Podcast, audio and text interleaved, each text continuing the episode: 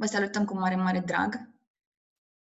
Am vrea să vă spunem câteva lucruri despre, înainte ca să-i dăm cuvântul domnului Neamțu, um, am vrea să vă spunem câteva lucruri referitoare la, la școala noastră și la activitățile pe care le desfășurăm pe, pe această platformă și cred că ar fi de interes să vă spunem că um, am avut și desfășurăm parteneriate uh, foarte multe cu licee și um, colegii importante din România. De, de asemenea, am lucrat și cu, cu diferite companii din mediul privat și suntem extrem de bucuroși să vă spunem că, că... să vă spunem bine ați venit la acest curs online. Uh, sigur, cu speranța și cu convingerea că acesta este doar un prim pas Um, în constituirea unei comunități de prieteni ai cărții care cred în um, tot ce înseamnă educația permanentă. Pe platforma noastră am avut deja sute de cursanți și am um, găzduit interacțiuni pe diverse, pe diverse teme, uh, de la marile cărți, uh, retorică și, și leadership, uh, introducere filozofică în Biblie, mirajul ateismului și, și multe alte, alte cursuri. Mm, în semn de, de solidaritate cu toți românii care în această perioadă traversează o perioadă atât de grea, am uh, oferit și sute de cărți, am oferit și burse, iar acum vă spunem din nou bine ați venit la acest curs gratuit dedicat acestei uh, extraordinare povești despre turnul Babel. Aș vrea să vă spun că întâlnirea noastră va dura 120 de minute, 90 uh, de minute de expunere și 30 de minute de, de Q&A. Vă încurajăm uh, să aveți o interacțiune dinamică pe secțiunea de chat, care este în, în partea dreaptă a Zoom-ului și pe care o puteți uh, activa oricând. De asemenea, suntem convinși că trecem printr-o perioadă fără precedent în istoria acestor ultime generații, iar la capătul uh, acestei izolări, mulți dintre noi o să luăm decizii importante de, de schimbare poate a profesiei, de reorientare în câmpul muncii și suntem convinși că cei care investesc uh, în această perioadă în dobândirea de noi abilități, de noi aptitudini sau uh, încep să aprecieze economia digitală a cunoașterii, aceștia vor, vor fi câștigătorii. Practic, cei care vor investi în următoarele săptămâni în dezvoltare atât în plan personal, uh, în plan intelectual și spiritual, cât mai ales în pregătirea unei noi etape prin care cu toții o să trecem, respectiv cea a unei resetări la nivel profesional și a unei redescoperiri, de ce nu, a tot ceea ce înseamnă oportunitățile pe o piață care o să fie uh, marcată de, de, de această interacțiune uh, digitală între consumator și, și furnizorul de servicii. Așadar, vă vorbesc fiind convinsă că aceasta este doar una dintre interacțiunile pe care le vom avea în următoarele săptămâni. Și pentru că este o perioadă specială înainte de Paști, am uh, hotărât să, să luăm o temă fundamentală din Biblie, din Cartea Cărților și pentru aceasta sigur că avem un invitat și un speaker care uh, de principiu nu mai are nevoie de nicio introducere, respectiv domnul Mihai Neamțu. Pentru cei care nu îl cunosc sau nu l-au cunoscut până acum, aș vrea să vă spun că Mihai este vocea care, printr-o pregătire academică la, la universități de top ale lumii, reușește de fiecare dată să aibă o abordare interdisciplinară asupra temelor pe care le, le abordează, în special asupra Bibliei.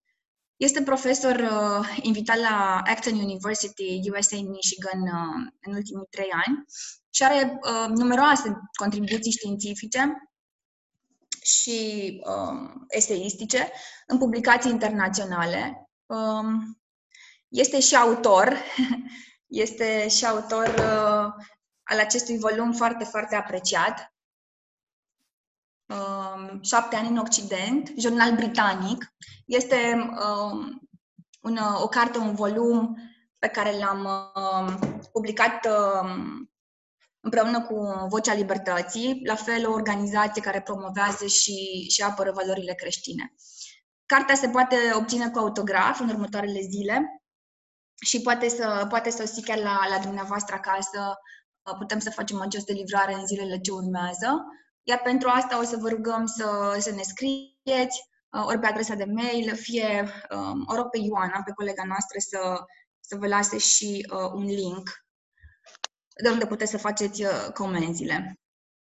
Am să-i dau uh, cuvântul domnului Neamțu, dar nu înainte de a vă spune că um, avem și un, un alt cadou pentru dumneavoastră, dar mai multe despre acest cadou undeva în jurul, în jurul orei 11-11.30 înainte de, de Q&A. Domnule Neamțu, bine ați venit! Mulțumesc, Alina! Vă rugăm!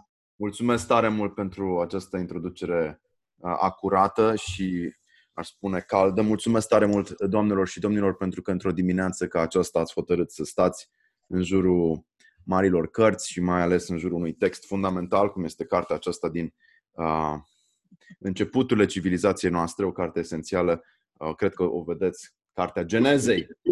Și mă bucur foarte mult să revăd prieteni dragi, să văd oameni, portrete pe care le-am întâlnit la diferite conferințe, lansări de carte, evenimente publice în țară și peste hotare, în diaspora, de asemenea, văd că sunt prieteni și din afara țării. Mulțumesc tare mult echipei care a pus la punct această, această adunare. Este greu, să știți, să gestionez sute de mail-uri și am avut peste 300 de oameni care uh, s-au înregistrat la cursurile noastre în aceste zile. Vor fi și alte cursuri, veți vedea. Vom vorbi despre asta la timpul potrivit. Așa că mulțumesc. Încep prin a vă felicita. Este o alegere foarte bună. Cred că este important că în această perioadă, când stăm în izolare impusă din afară, să ne punem întrebările fundamentale. De ce trăiesc? Care sunt, uh, până la urmă, pilonii existenței mele? Ce am greșit până acum? Ce pot îmbunătăți de astăzi înainte? Care este comunitatea căreia vreau să aparțin? Care sunt oamenii cu care m-aș însoți mai des? Cine este cel care cu adevărat e implicat în, în viața mea? Cine m-a sunat în ultimile zile? Uh, ce pot să fac mai mult pentru semenii mei? Sunt întrebări la care cred că reflectăm cu toții și nu vă ascund că eu însumi fac cu dumneavoastră ceea ce alții au făcut cu mine. Anume, caut această însoțire da? pe un drum sau pe o cărare strâmtă către izvorul cunoașterii și mai ales al înțelepciunii. Și cred că dacă vom face acest drum mai des către acest izvor, s-ar putea să, să fim mult, mult mai întăriți spiritual și uh, intelectual și moral la capătul acestei, iată, izolări care practic se prelungește oficial vorbind, nu de astăzi știm, uh, se prelungește încă o lună. Noi n-am fost pregătiți niciodată pentru, pentru izolare, chiar omul n-a fost făcut să fie singur, ni se spune, și pentru că nu suntem chemați la singurătate, ci din potrivă la comuniune, o să, o să încercăm și prin această metodă digitală, online, să prelungim, ca să spun așa, comunitățile pe care noi le-am creat de-a lungul timpului în mod nemijlocit. În diferite orașe am creat aceste comunități și mă bucur foarte mult să vă am alături. Dacă sunteți pregătiți, înseamnă că aveți și un pix sau măcar un stilou, pentru că inventatorul a fost român, nu? Petrache Poenaru. Uh, un stilou mic face câte o memorie foarte mare, așa că recomand întotdeauna să avem un caiet, eventual un caiet dedicat doar lecturilor fundamentale, adică un mic jurnal de idei. Recomand să avem un pix, um, un stilou, un creion colorat, nu contează, dar e important să ne notăm. E important să ne notăm pentru că ne vin gânduri, ne vin idei, le puteți de asemenea nota în uh, această rubrică de chat. Uh, vreau să-mi spuneți dacă din punct de vedere dacă din punct de vedere tehnic ne auzim și totul este în regulă. Văd că sunt unele remarci, nu știu dacă sunt uh, la adresa mea sau la adresa altora. Dacă din punct de vedere tehnic ne auzim și ne vedem. Asta e cel mai important pentru mine să știu. Ok? Deci putem porni, uh, putem porni la drum. Eu am să plec prin a vă atrage atenția asupra textului pe care îl găsiți în uh, Cartea Genezei la capitolul 11 și de asemenea am să încerc să activez cât se poate de rapid un uh, PowerPoint care ne pune în prim plan această imagine a turnului, a turnului Babel o să vă arăt uh, o reproducere după faimosul Peter Bruegel, care a trăit în țările de jos și haideți să vedem dacă reușim.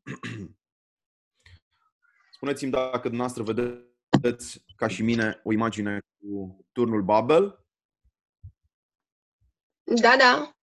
Peter Bruegel, cel bătrân, cred că aici, uh, iertați-mă, trebuie o corecție, că sunt uh, perfecționist. A apărut o greșeală și Peter. Pronunția uh, nu este simplă pentru că Bruegel, Bruegel, uh, iarăși, uh, asta e o, te- o tehnicalitate, n-aș vrea să, să stăruiesc asupra ei. Important este că, să știți că este o pictură în ulei, uh, care se găsește și astăzi la Viena, are un metru înălțime, un metru lățime și această pictură, haideți să ne uităm la ea în toată splendoarea ei, dacă se poate. Hai să vedem dacă reușim să dăm jos și uh, aceste imagini uh, colaterale, să vedem dacă reușesc în câteva secunde. Uh, ne putem uita la ea în, în toată frumusețea ei și să, și să o înțelegem așa cum se cuvine. Ok. Um, dăm. Ok. Această imagine este imaginea unui turn, turnul Babel, construit în vremuri legendare, în apropierea Irakului de astăzi. Și iată narațiunea pe care aș vrea să o citim înainte de a intra în exegeza acestui text esențial. Încă o dată, suntem într-o poveste biblică, o poveste însă arhetipală. Ce înseamnă asta? Ea nu are o cronologie bine datată, noi nu știm dacă suntem într-o, într-o perioadă anume, să spunem, a civilizației umane. Uh, știm doar atât că această poveste apare imediat după ce eroul civilizator Noe reușește să, să restaureze uh, legătura între Dumnezeu și om și reușește să salveze prin faimoasa lui arcă și prin actul lui de curaj și de credință, reușește să salveze tot ceea ce contemporanii lui reușiseră să piardă, anume memoria aceasta a experienței paradisiace. Adam a avut o experiență a deplinei comuniuni cu Dumnezeu, la un moment dat se produce o cădere, o catastrofă, o prăbușire. Cain și Abel sunt parte din această dramă originară a primului fratricid. Vărsarea de sânge maculează, putem spune, pământul și conștiința umană. Da? Fiii lui Cain sau fiicele lui Cain se căsătoresc cu niște uriași, apar acești oameni materialnici, extrem de trupești, care refuză, și am făcut această exegeză la, la anterioara noastră întâlnire de studiu biblic, am făcut uh, exegeza, uh, repet, întâlnirii între gloata nepăsătoare și, aș spune, repet, materialist dialectică a, a lumii lui Noe și, pe de altă parte, individualitatea eroică a lui, uh, acelui drept, al lui Noe cel drept. Și după ce se produce acest potop, după ce practic întregul cosmos este restaurat da, de către Noe prin familia lui, iată că oamenii se instalează din nou într-o, într-o stare de uitare. Aș spune că prima temă pe care noi trebuie să o uh, surprindem în acest dialog pe care îl vom purta în această dimineață este tema uitării. Cum poți să uiți lucrurile esențiale? Cum poți să pierzi din vedere adevărul despre condiția umană? Condiția noastră fiind marcată de mortalitate și, de asemenea, de corupție.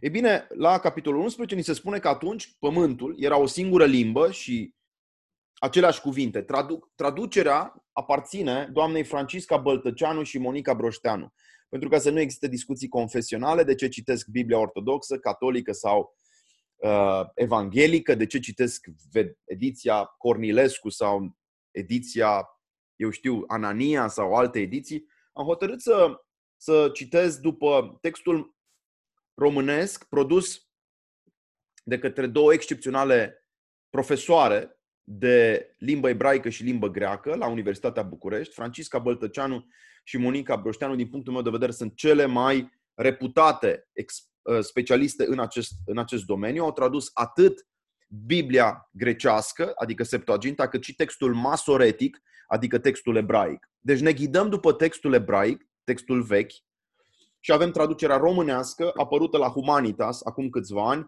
Prin urmare, nu este o traducere confesională, este o traducere filologică cât se poate de curată, uh, făcută într-o echipă care include foarte multe uh, personalități, de la Emanuel Conțac și Octavian Florescu până la Alexandru Mihailă sau Silviu Tatu, diferiți uh, specialiști care sunt în mediul nostru universitar, pe care îi respectăm și pe care îi admirăm. Textul ne spune așa. Și tot pământul era o limbă, o singură limbă și aceleași cuvinte. Pornind ei, adică oamenii, dinspre răsărit, au găsit o câmpie în ținutul Șinear și s-au așezat acolo. Spațiul bucolic îl vedeți în acest tablou care are trei cadre principale. Primul cadru unde vedeți, uh, vă puteți uita și eu să încerc să vă arăt și eu, uh, îl puteți vedea pe regele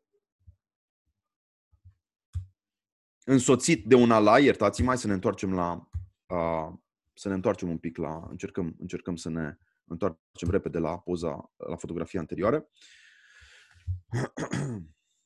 Spuneam că imaginea lui, lui Bruegel este, este semnificativă pentru că uh, ea are trei planuri. Planul principal este cel cu regele Nimrod care este însoțit de un alai.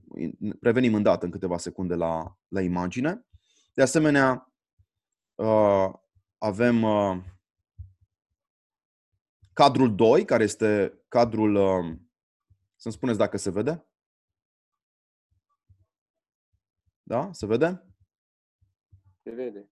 Ba? Planul 2 îl descriu din, în cuvinte și dumneavoastră înțelegeți. Planul 2 este planul în care vedeți, uh, nu știu dacă cursorul meu se, se vede mișcându-se, da? Planul 2 este planul în care turnul ne apare, da? Într-un relief destul de, de clar, de limpede. Planul 1 este planul unde apare regele, Nimrod alături de slujitorii săi, având în față niște muncitori și planul 3 este această câmpie despre care se face vorbire în Cartea Genezei, o câmpie flamandă, bineînțeles, în imaginația lui uh, Peter Bruegel. Și, bineînțeles, textul continuă, acești oameni care s-au așezat acolo și au spus unul altuia, cu alte cuvinte s-au sfătuit între ei, n-au avut, n-au avut neapărat reflexul de a se ruga sau de a cere inspirație divină, au spus unul altuia, haideți să facem cărămizi și să le ardem bine și au avut cărămidă în loc uh, de piatră și smoală în loc de mortar. Smoala lipește foarte bine, după cum știți. Și au mai spus, haideți să ne zidim o cetate și un turn cu vârful în cer și să ne facem un nume ca să nu ne împrăștiem pe fața întregului pământ.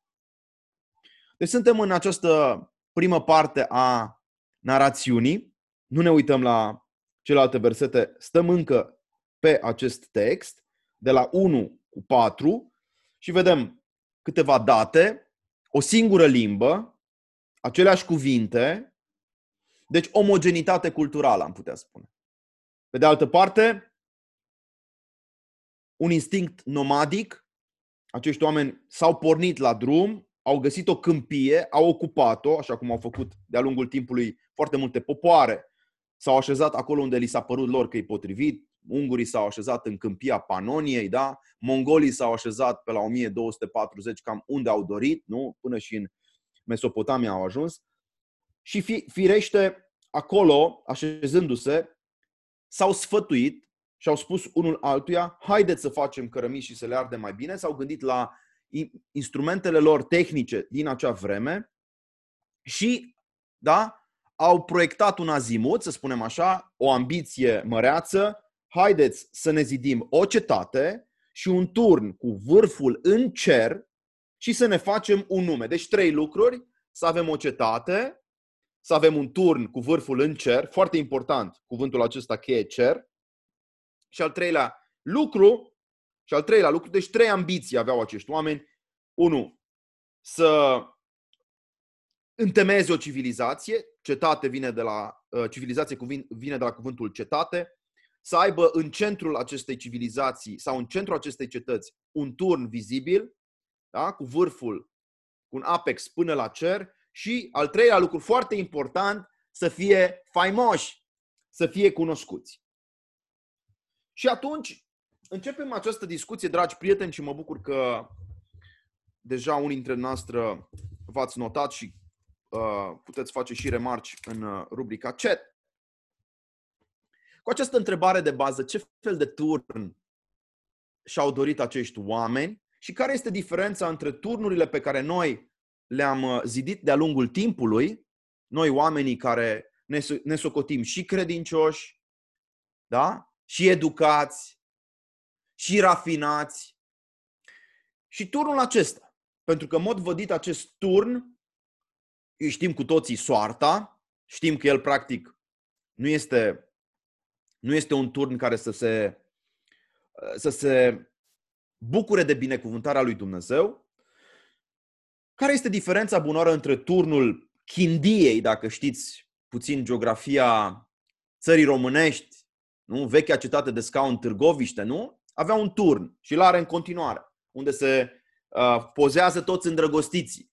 Nu știu de ce, în, acea, în preajma acestui turn militar, da? pe Instagram, cel puțin asta am văzut, toată lumea uh, care este în zonă, în regiunea aceasta, se duce și face o poză la turnul Chindie. E foarte frumos, dar turnul Chindie avea un obiectiv precis, acela de a depista trupele otomane care se apropiau de cetatea de scaun. S-a întâmplat, de pildă, pe vremea lui Mihai Viteazu, când după bătălia de la Călugăreni, turcii uh, au fost răniți, au fost loviți, dar n-au stat prea mult și s-au ridicat din mlaștină și au pornit pe urmele lui Mihai și l-au găsit pe Mihai în, uh, în Târgoviște, iar, bineînțeles, oamenii săi, ofițerii lui Mihai, au, uh, au prins veste de la cei care se aflau în turnul Chindiei.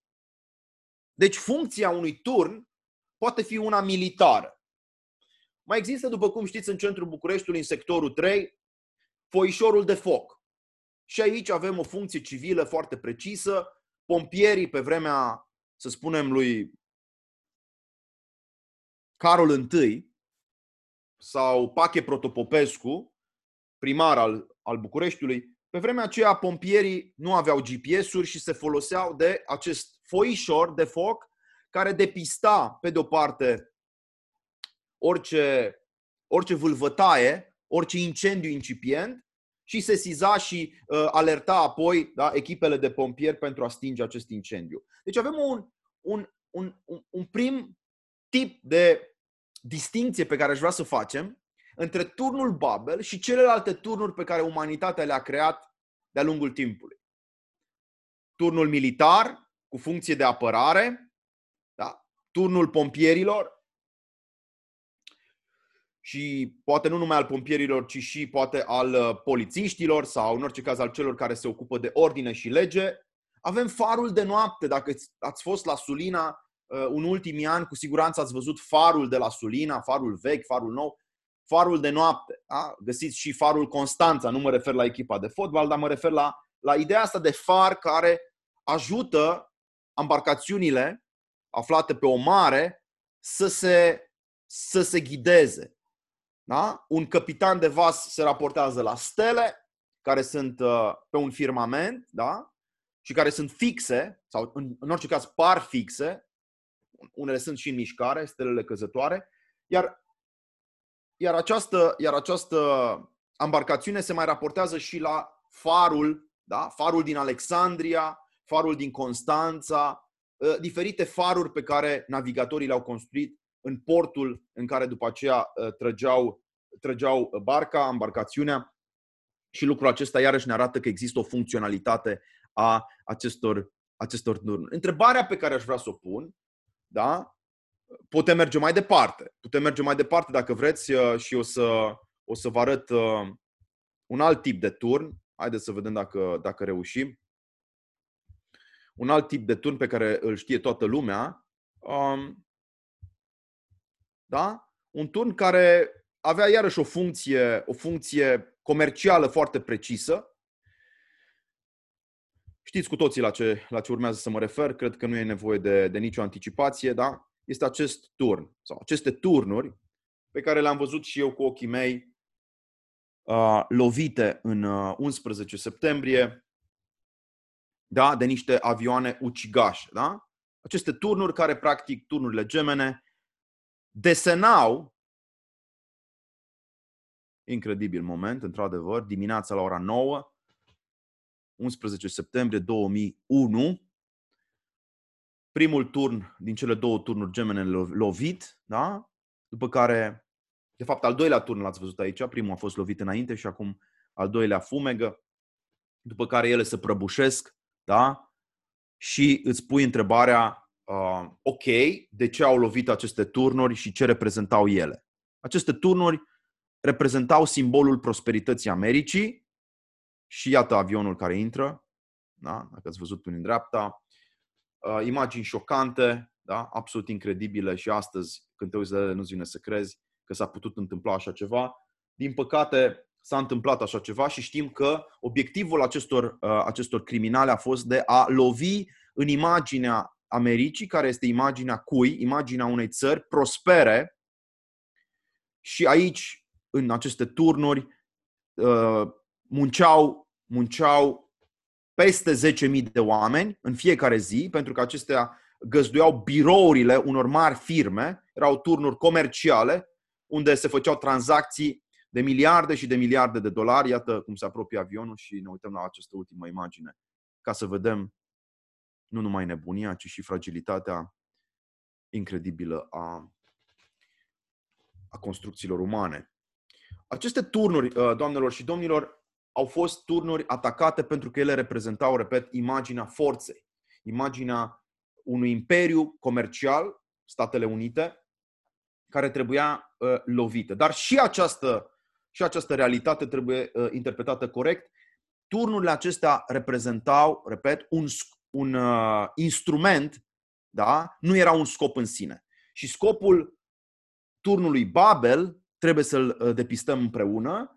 Din punctul meu de vedere, acest zigurat babilonian, care în imaginea lui uh, Peter Bruegel este uh, foarte, foarte amprentat de stilul acestui uh, Coloseum din Roma, pe care probabil mulți îl cunoașteți. Ne întoarcem un pic la imaginea uh, lui Peter Bruegel. Uh, scopul, repet, acestui turn, turn Babel, zigurat babilonianii s-a mai spus, era cu totul altul. Pe scurt, nu își doreau acești oameni din câmpia Babilonului să construiască niciun centru comercial, nu își doreau să construiască niciun far pentru vapoare, vapoare pe care le și vedeți în dreapta dumneavoastră, în dreapta imaginii.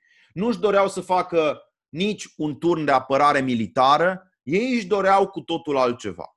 Funcționalitatea acestui turn era diferită. Și aș vrea să vă întreb, și dacă doriți puteți să interveniți, puteți să scrieți, să cereți microfonul, v-aș întreba de ce un turn înalt, de ce și-au propus să fie un turn înalt și nu un turn frumos, de ce nu ne spune textul că acești oameni au stat la sfat și au spus haideți să facem cel mai frumos turn din lume? De ce au spus cel mai înalt turn din lume? De ce verticalitatea ne fascinează pe noi? Și câte tipuri de verticalitate există? Există o verticalitate bunoară uh, brâncușiană. Cine a fost la târgu Jiu știe că da, acolo vei putea întâlni oricând această coloană nesfârșită sau coloana infinitului, cum mi s-a mai spus, da? Nu știu dacă putem acum să, să trecem din nou la cameră. Nu știu dacă vedeți camera mea și se vede la cameră, da? Coloana infinitului. Aceasta este un alt tip de verticalitate pe care Dumnezeu nu o condamnă. Nu știm nu știm ca biserica sau oamenii credințe să fi spus ce l-a apucat pe Brâncuș, uite un nebun care dorește, uh, precum cei din Babel, să facă o coloană a infinitului. Din potrivă, ne lăudăm cu Brâncuș peste tot în lume și spunem că a fost un geniu și cred că a fost.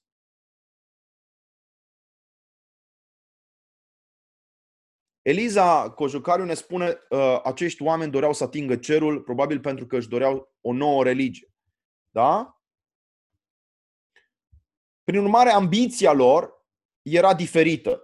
Da? Ambiția lor era diferită. Dacă Brâncuș, dragi prieteni, are un proiect estetic și artistic, dacă Brâncuș are ca scop ilustrarea zborului, sufletului, la capătul morții, dacă Brâncuș spune la un moment dat că el a dorit să surprindă nu pasărea, ci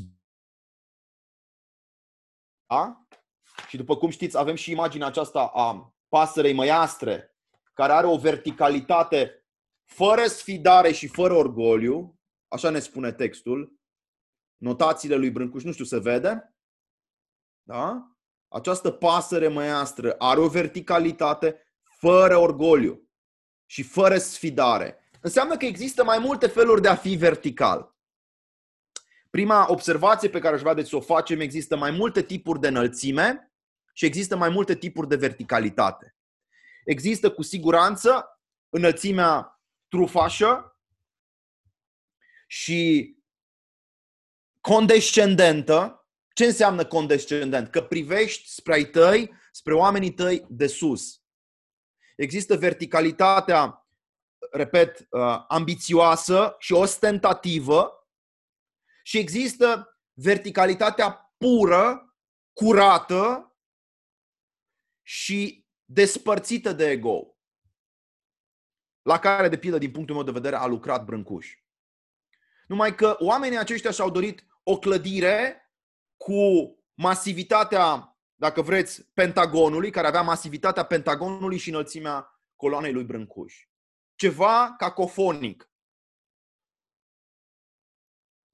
Brâncuș redă suplețea, pe când această imagine a turnului Babel exprimă solemnitatea și, uh, uh, și nu numai solemnitatea, iertați-mă, ci mai ales monumentalitatea. Acum, întrebarea pentru, pentru noi este câte tipuri de monumentalitate găsim în istoria artei, de pildă. Pentru că un monument pe care oamenii astăzi îl vizitează este zidul plângerii în Ierusalim. Zidul plângerii în Ierusalim, care ține de a doua construcție a templului, templu gândit de David și realizat de Solomon. Zidarul, am putea spune. David era arhitectul și Solomon era zidarul. Bine, oamenii lui Solomon, evident, Solomon magnificul, da? împăratul, care plin de daruri, a reușit să le piardă pe toate până la, până la final, pentru că s-a, s-a amestecat și el, așa cum limbile s-au amestecat, s-a amestecat și el cu diferite culturi din vecinătatea uh, Israelului. Și atunci, revenind un pic la această întrebare, ce diferență este între turnul Babel și templul lui Solomon? Ce diferență este între templul lui Babel și Agia Sofia? Cred că avem și prieteni ortodoxi aici care se mândresc atunci când văd, nu așa, frumusețea zidită de Justinian și de oamenii din jurul său, doi geometri de geniu. O să intrăm în detalii la cursul despre știință și credință, despre știința în perioada Bizant- Bizanțului. Vom vorbi săptămâna viitoare. Dar spuneam că, ce diferen- că întrebarea rămâne în picioare ce diferență este între Agia Sofia da? și turnul Babel. Ce diferență este mai departe între bunoară catedrala Sfântul Ștefan din Viena sau catedrala din Köln sau, de ce nu, catedrala lui Gaudi din Barcelona și din nou spun turnul Babel. Este plină lumea occidentală de forme de monumentalitate verticală care însă n-au fost blestemate de Dumnezeu. Și Raluca ne spune, templul lui Solomon era destinat închinării la Dumnezeu. Toată lumea uh, surprinde faptul că oamenii, în aceste comentarii foarte bune, că oamenii se visau pe sine, da? în acest turn Babel, ca niște Dumnezei se visau pe ei. Se puneau pe sine, practic, în locul Creatorului. Aș vrea deci să vedem că din start că acest proiect, proiectul uh, turnului Babel, nu este un proiect arhitectural. Vă puteți nota acest lucru. Turnul Babel nu reprezintă un proiect arhitectonic, ci este un proiect ideologic care pornește de la o realitate indiscutabilă și incontestabilă, anume că omul, înainte de a crea ceva în spațiul și timp, creează acel lucru, plăsmuiește acel lucru în propria lui minte. Cu alte cuvinte, nimic nu există. Nimic nu există în sens istoric și geografic fără ca intelectul să aibă o fantasmă sau chiar o fantezie. Nimic nu există pe această planetă fără ca cineva să fi visat înainte acel lucru. Întrebarea este dacă acel vis este un vis divin sau, din potrivă, este un vis contaminat. Contaminat de ce? În cazul nostru clar, de slavă deșartă, de mândrie despre care Ioan Scăraru spune că este originea nebuniei și a hulei.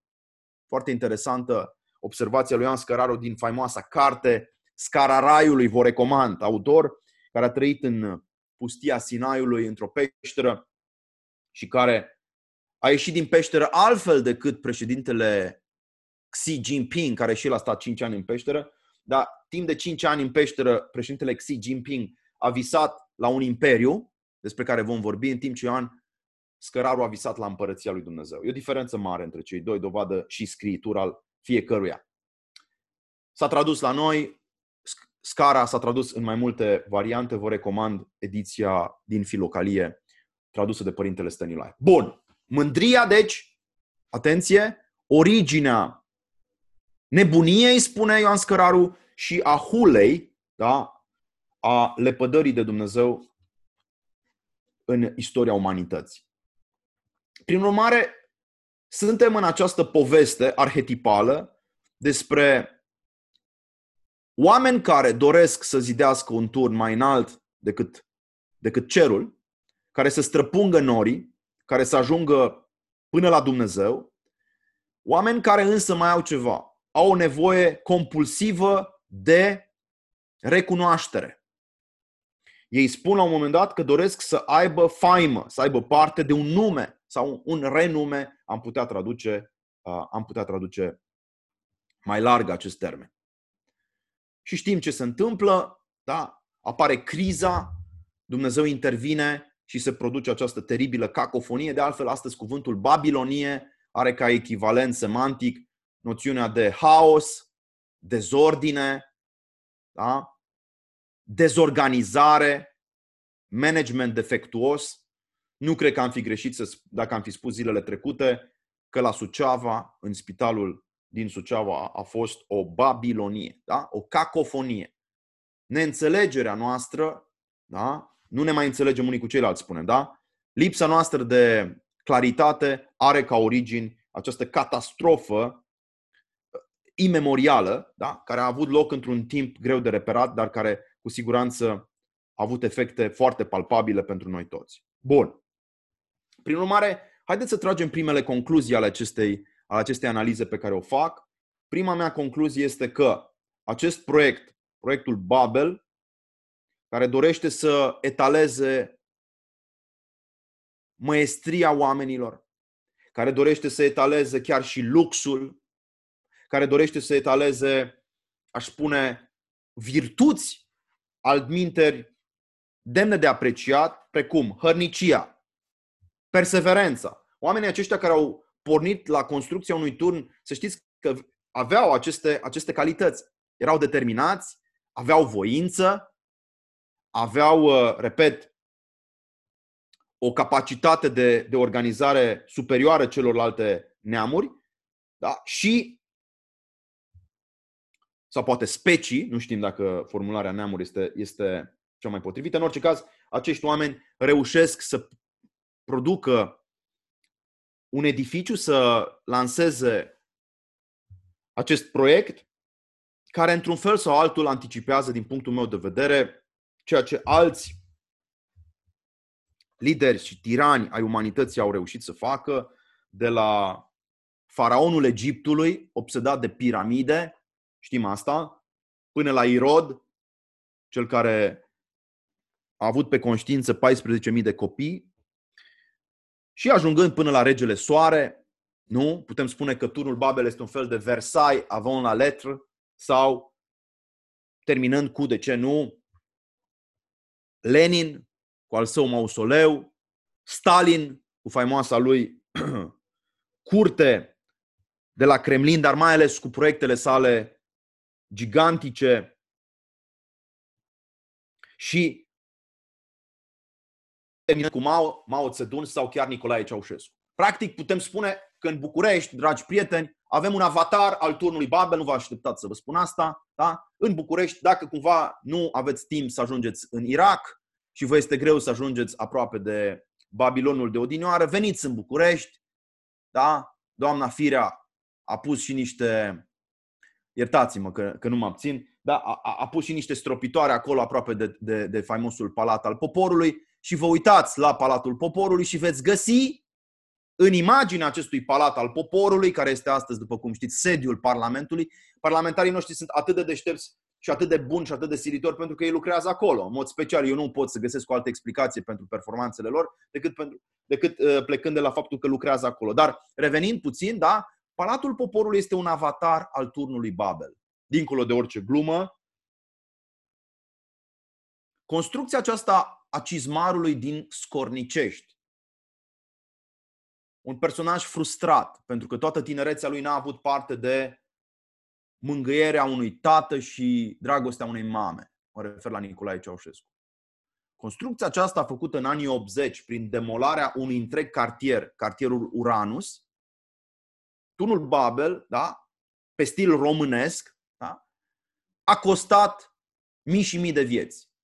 Au murit pentru a construi acest turn Babel românesc soldați, au murit muncitori, au fost îndoliate familii și vă pot spune că imaginea la care aș vrea să revin, imaginea aceasta a, a lui uh, Nimrod, regele enigmatic, care este într-o rivalitate paradigmatică cu Avram, oare se vede imaginea? Îmi puteți spune dacă se vede imaginea? Suntem încă în uh, share screen, modul share screen, stați să vedem, să verific.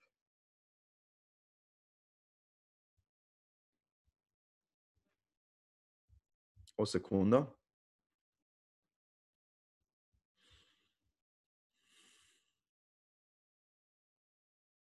Haideți să mergem pe această imagine, din nou. Această imagine, repet, dacă vă uitați mai atent, în stânga, jos, îl prezintă pe, pe rege, care are o mantie albă pe umări, da? stânga jos, și în fața lui foarte greu se vede, dar o să putem să vă trimitem imaginea acestea din nou la final, dacă e nevoie. Le găsiți și pe Wikipedia, nu e atât de greu să găsiți Peter Bruegel. În fața regelui vedeți prosternați niște muncitori. Este imaginea acestei relații între stăpân și sclav care domină lumea antică, spune Hegel, și care este bazată pe frică relația stăpân-sclav este o relație dominată de frica, frica de moarte. Dacă nu vor face ceea ce el cere, aici, încă o dată, aici, aici este de fapt o glosă, o glosă artistică pe tema textului. În text nu ne apare regele Nimrod, acest uh, rege legendar, dar interpretările talmudice de mai târziu lasă să se înțeleagă acest fapt și iată-l pe Nimrod care cere muncitorilor să execute lucrarea în timpul cel mai scurt. Dacă vă mai uitați la lucrarea aceasta cu adevărat remarcabilă, veți vedea faptul că ea este neterminată. Veți vedea de asemenea o pasiune extraordinară pentru detaliu a marelui artist.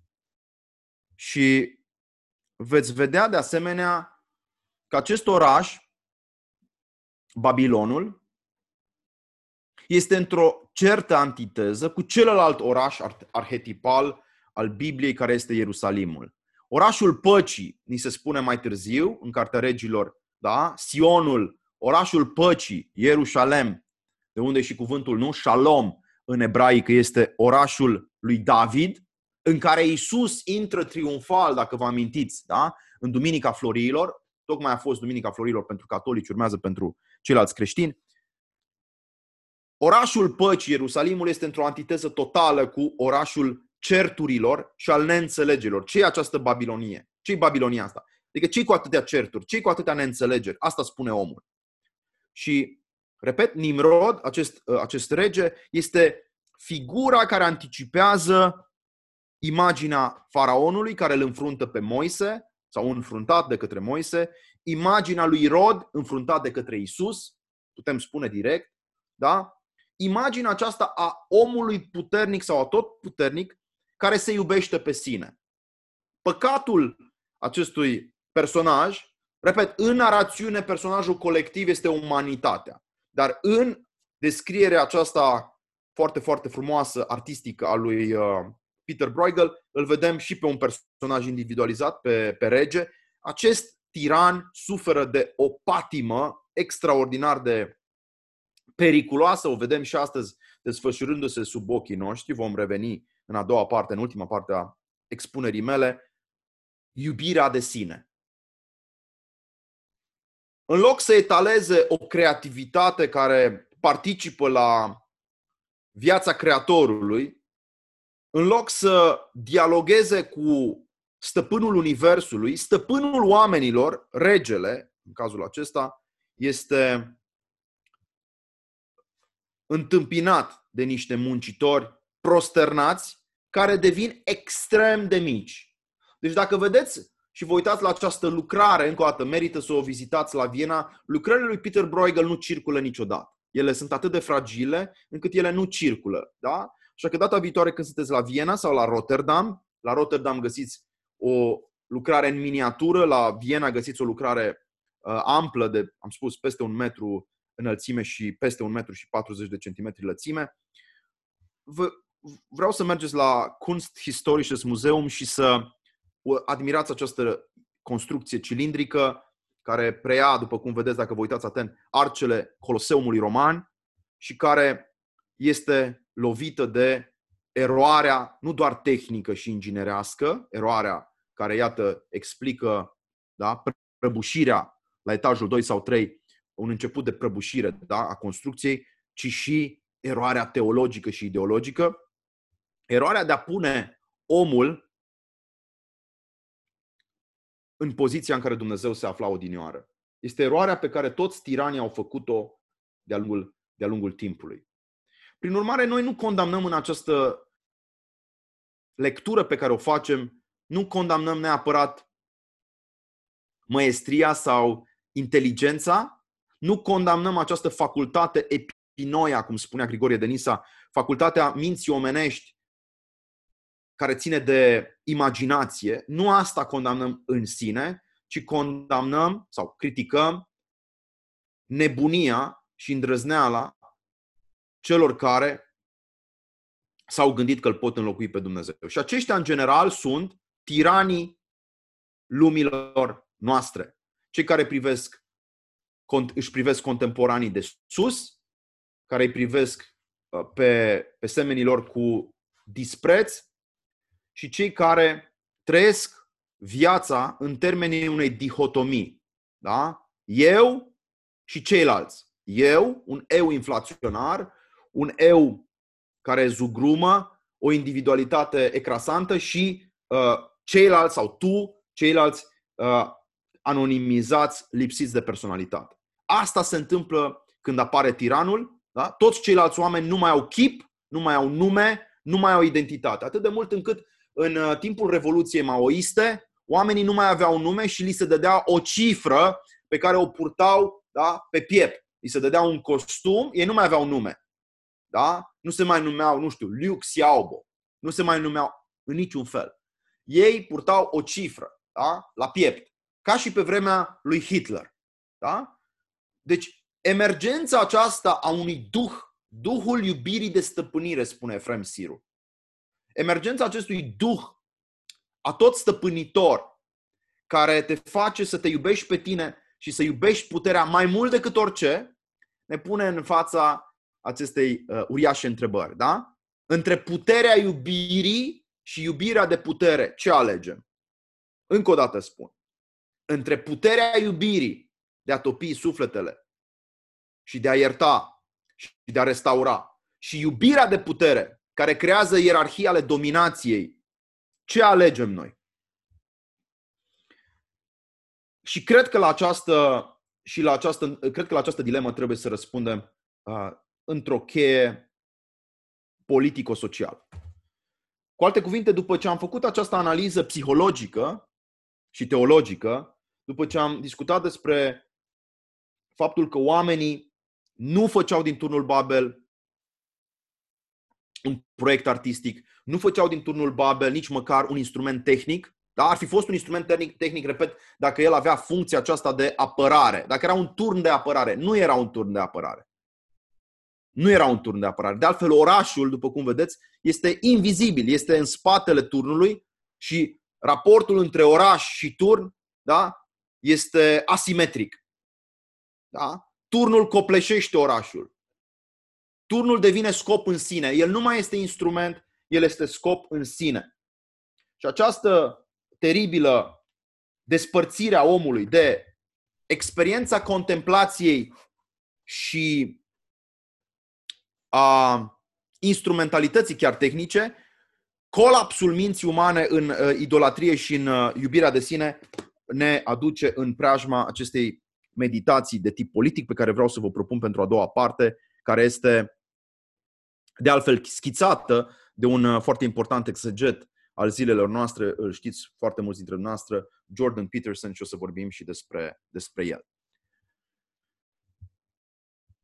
De asta am și pus subtitlul la expunerea mea, da? Turnul Babel, naționalism, globalism, catastrofă, pentru a vă aduce în preajma acestei, uh, acestei meditații să vedem uh, efectele, efectele politice ale acestui tip de nebunie de care omul a fost uh, în stare, din păcate, întotdeauna. Dar aș vrea înainte de asta să, să, mai, să mai recapitulăm foarte rapid uh, tot ce am spus uh, până acum și să vă întreb dacă sunt întrebări, să vă provoc să puneți aceste întrebări. Deci, să recapitulăm.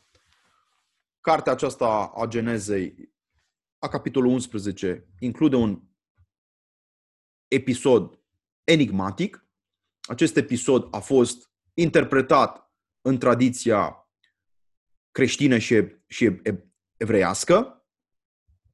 Găsiți comentarii la Ioan Gură de Aur, găsiți comentarii la Augustin din Hipona, găsiți comentarii în Talmud. Este o poveste enigmatică pentru că, repet, ea nu introduce un personaj anume, ci personajul colectiv este umanitatea. Este o poveste cu rădăcini orientale foarte clar.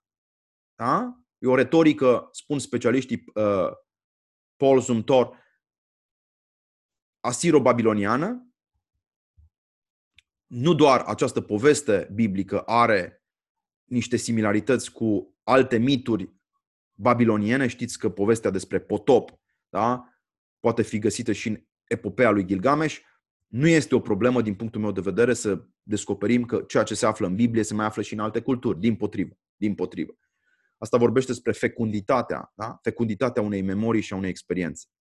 Această poveste, care are drept personaj colectiv umanitatea, are un narator distant, omniscient, cel care povestește ne spune, da, ne spune că s-a întâmplat acest lucru ca și când, uh, ca și când el este departe de această întâmplare și uh, povestea aceasta uh, este rescrisă și respusă de-a lungul timpului de către diferite figuri erudite ale tradiției iudaice sau creștine. Uh, Iosif Flavius, de pildă, a fost unul dintre cei care, în lucrarea sa Antichități iudaice, vorbește despre urmașii lui Noe care caută să instaureze prima formă de statalitate prin strănepotul lui Noe, cum spuneam, Nimrod. Da? Prima formă de statalitate este schițată de Nimrod, uh, urmașul sau strănepotul lui Noe, cel care ar fi comandat, spune Iosif Flavius, ar fi comandat acest turn. Este speculația pe care o face, așa cum ați văzut, Peter Bruegel la rândul său, 1500 uh, de ani mai târziu. Ok? Ca să recapitulez din nou uh, chestiunile de ordin istoric, spun doar atât. În Talmud, interpretarea clasică este uh, bine cunoscută și previzibilă. Acești oameni doresc să practice idolatria și cad în păcatul minților, și anume în uh, păcatul de a se imagina mai mari și mai importanți decât sunt. Este un păcat pe care foarte mulți oameni îl comit.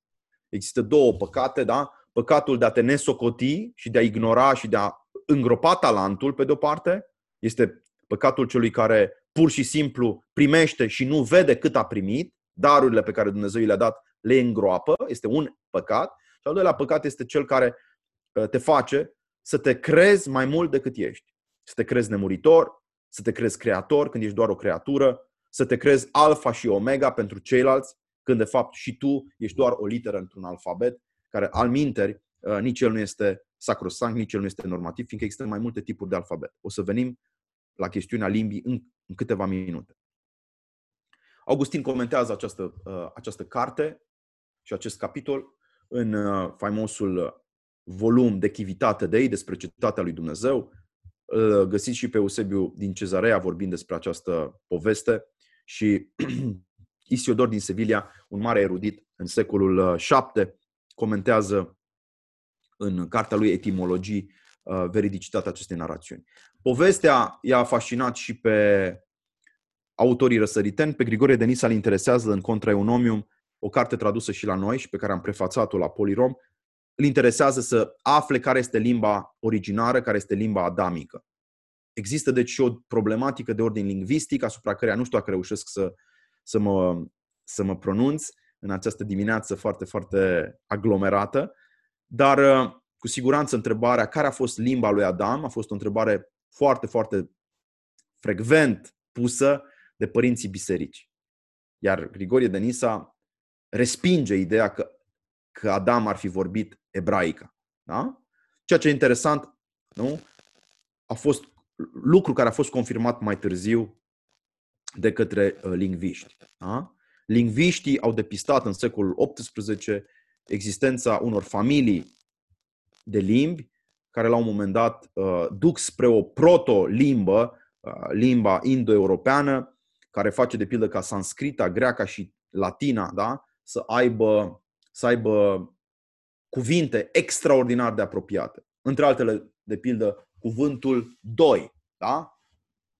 numeralul 2, cifra 2, da?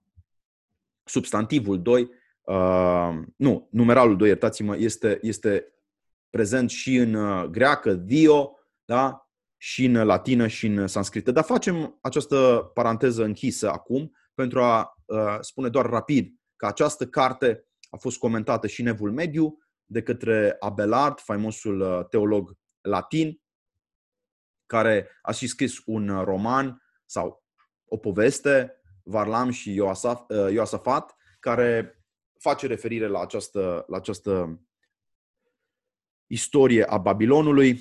De asemenea, în modernitate, oamenii încep să caute, propriu-zis, rămășițele acestui turn și unii pretind că au găsit aceste rămășițe. Evident, de-a lungul timpului, teologii au sesizat faptul că această împărțire a limbilor, acest amestec a limbilor, are un soi de antiteză în experiența bisericii primare din Ierusalim, când cu toții, vorbind în limbi străine, da, cei adunați acolo, se puteau înțelege unul cu celălalt. Da? Avem această uh, problematică a unității limbajului uh, și a diversității lui. Din punct de vedere vizual, așa cum ați văzut, pe lângă Peter Bruegel, uh, mai găsiți foarte multe ilustrații ale acestui episod în tot soiul de miniaturi. Găsiți la British Library bunoară în cartea ceasurilor, cum se numeau cărțile de rugăciune, dar erau mai multe ceasuri ale zilei în care creștinii se rugau, cartea ceasurilor din 1423. De asemenea, găsiți în tradiția superbă, absolut superbă, flamandă, foarte multe reprezentări ale acestei, ale, ale acestei cetăți a Babilonului.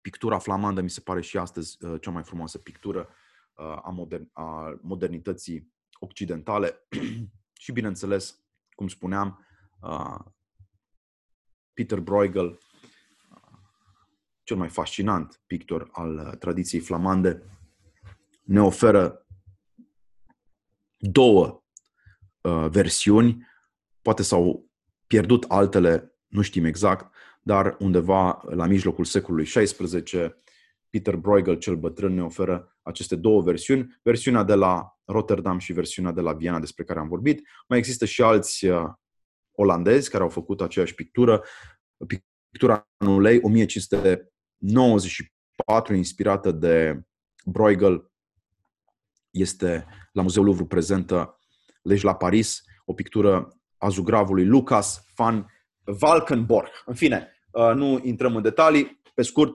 uh, Bruegel îi inspiră pe foarte mulți și uh, cred că rămâne extrem de fecundă această reprezentare. Ok. Bun. Suntem acum aproape de, de partea aceasta politică a, a discuției noastre și văd că cineva îmi cere, mă uitam să vedem, uh, îmi cere să arăt slide-ul cu Dante. Da, Dante face o referire, nu mai revin la slide, uh, Dante face o referire în uh, Divina Comedie la, la turnul Babel, dar nu comentează foarte amplu. Haideți să citesc un pic ceea ce ne spune Daniel Voicu, spune că probabil ori Nimrod, ori uh, proiectul în sine, proiectul acesta faustic, uh, prefigurează imaginea anticristului. E un proiect de autonomie radicală, putem spune, teologic vorbind, care într-adevăr poate fi uh, văzut și la Goethe, de pildă, în faimosul, în faimosul uh, Faust. Iar uh, alții ne, ne sugerează chiar o comparație între turnul Babel și instituția Parlamentului European, unde într-adevăr sunt foarte mulți traducători. Trebuie să recunosc că este foarte bine plătită meseria de traducător. Am prieteni care au terminat la Cluj, și sunt traducători pentru birocrații europeni. Uh, într-adevăr, uh, putem spune că un anumit tip de babilonie poate fi regăsită în toate instituțiile publice. Hai să vedem ce ne spune Mădălin Gâl, că el ne vorbește despre Vatican. Probabil s-a gândit la, uh, într-adevăr, la Catedrala Sfântul Petru și ea o formă de monumentalitate care, într-adevăr, impresionează. Uitarea de Dumnezeu, ne întreabă Mădălin, te face oare să te înalți? De asemenea, Vlad Ferraru ne spune că s-au dorit acești oameni, nu? S-au dorit înălțați deasupra norilor pentru că așa au crezut că vor fi feriți de ploaie. Alții ne dau detalii despre anchetele privind turnurile gemene. Nu intrăm în această analiză, nu e cazul acum, poate altă dată. Mulțumesc pentru foarte multe comentarii pe care le, le adresați. Uh, de asemenea, Iulian Mircea Fulga ne spune evenimentul Turnul Babel se poate încadra în dorința omului de a deveni asemenea lui Dumnezeu, fără implicarea unui efort spiritual, ci prin apelul la materialitate. Foarte bună observația, iar Ovidiu Bârsa ne spune că există un cerc vicios între putere și plăcere și apoi slavă de șartă. Așa este. Nu știm dacă acest uh, turn Babel a fost chiar un templu al plăcerilor, nu știm asta, dar cu siguranță o plăcere o plăcere rafinată pe care o găsim în viețile unor dictatori este plăcerea de a fi adulat, plăcerea de a fi venerat. Este plăcerea bunoară pe care uh, o aveau dictatori foarte importanți precum Hitler, Stalin sau Mao. Mao a avut o viață sexuală uh, dezordonată, uh, mult mai mult decât Stalin sau Hitler, dar asta nu înseamnă că nu și-a dorit mai mult decât orice să fie, să fie venerat, așa cum președintele actual al Chinei da, a reinstaurat în China cultul liderului suprem, cultul personalității despre care aș vrea să vorbesc. Am să vă cer, uh, pentru ca să avem răgaz cu toții, să ne hidratăm, să luăm. Am început la ora 10, mai avem încă o oră, să luăm un minut sau două pauză, eu mă duc să mă hidratez și revin într-un minut pentru a relua partea a doua acestui, acestui curs și apoi acestui dialog cu dumneavoastră. Mulțumesc mult!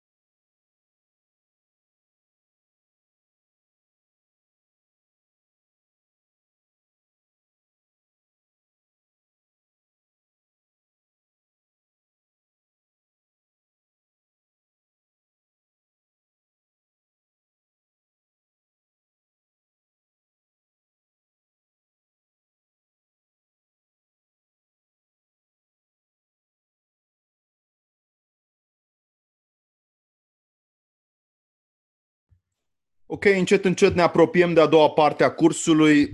Încă o dată, celor care au venit mai târziu, bună dimineața, doamnelor și domnilor, mulțumesc mult pentru timpul noastră și pentru investiția pe care o faceți în cunoaștere, în uh, această disciplină, practic, care a fost uitată, disciplina lecturii.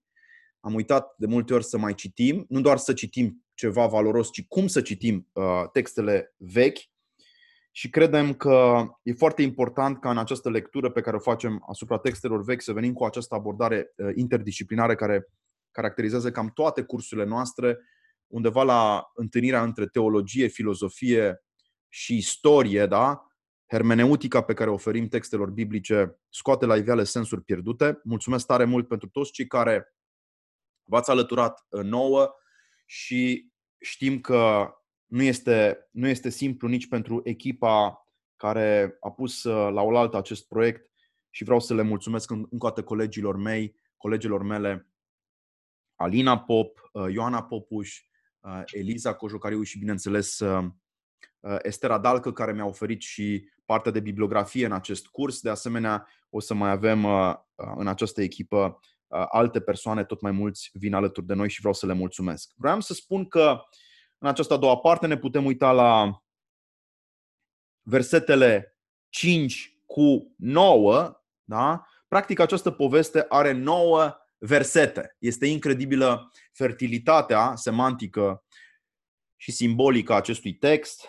Da? Și aș vrea să ne uităm, dacă aveți uh, în față textul Scripturii, la ceea ce ni se spune la versetul 5. Domnul a coborât să vadă cetatea și turnul pe care le zideau fii oamenilor și Domnul a spus, iată toți sunt un singur popor și au o singură limbă și acesta este doar începutul făpturi, făptuirii. Acesta este doar începutul lucrărilor. Acum, nu le va fi peste putință nimic din ceea ce își vor pune în gând să facă.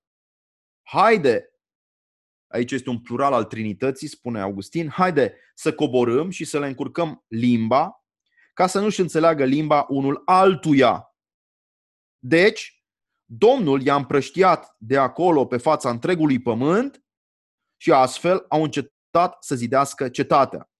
De aceea i s-a, i s-a pus numele Babel, căci acolo Domnul a încurcat limba întregului pământ și de acolo Domnul i-a împrăștiat pe fața întregului pământ.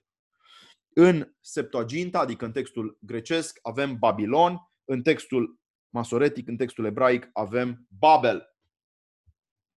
Iată deci cum Dumnezeu vede aroganța, vede trufia omului, vede acest proiect al autonomizării, care este proiectul lui Adam, este proiectul, uh, până la urmă, al lui Cain, este proiectul acesta al separației. Și vedeți cuvântul uh, în, în, limba, în limba greacă, diavol, diabolos, înseamnă cel care împarte, cel care desparte, da? simbolul adună, da? diavolul desparte diabalein, da?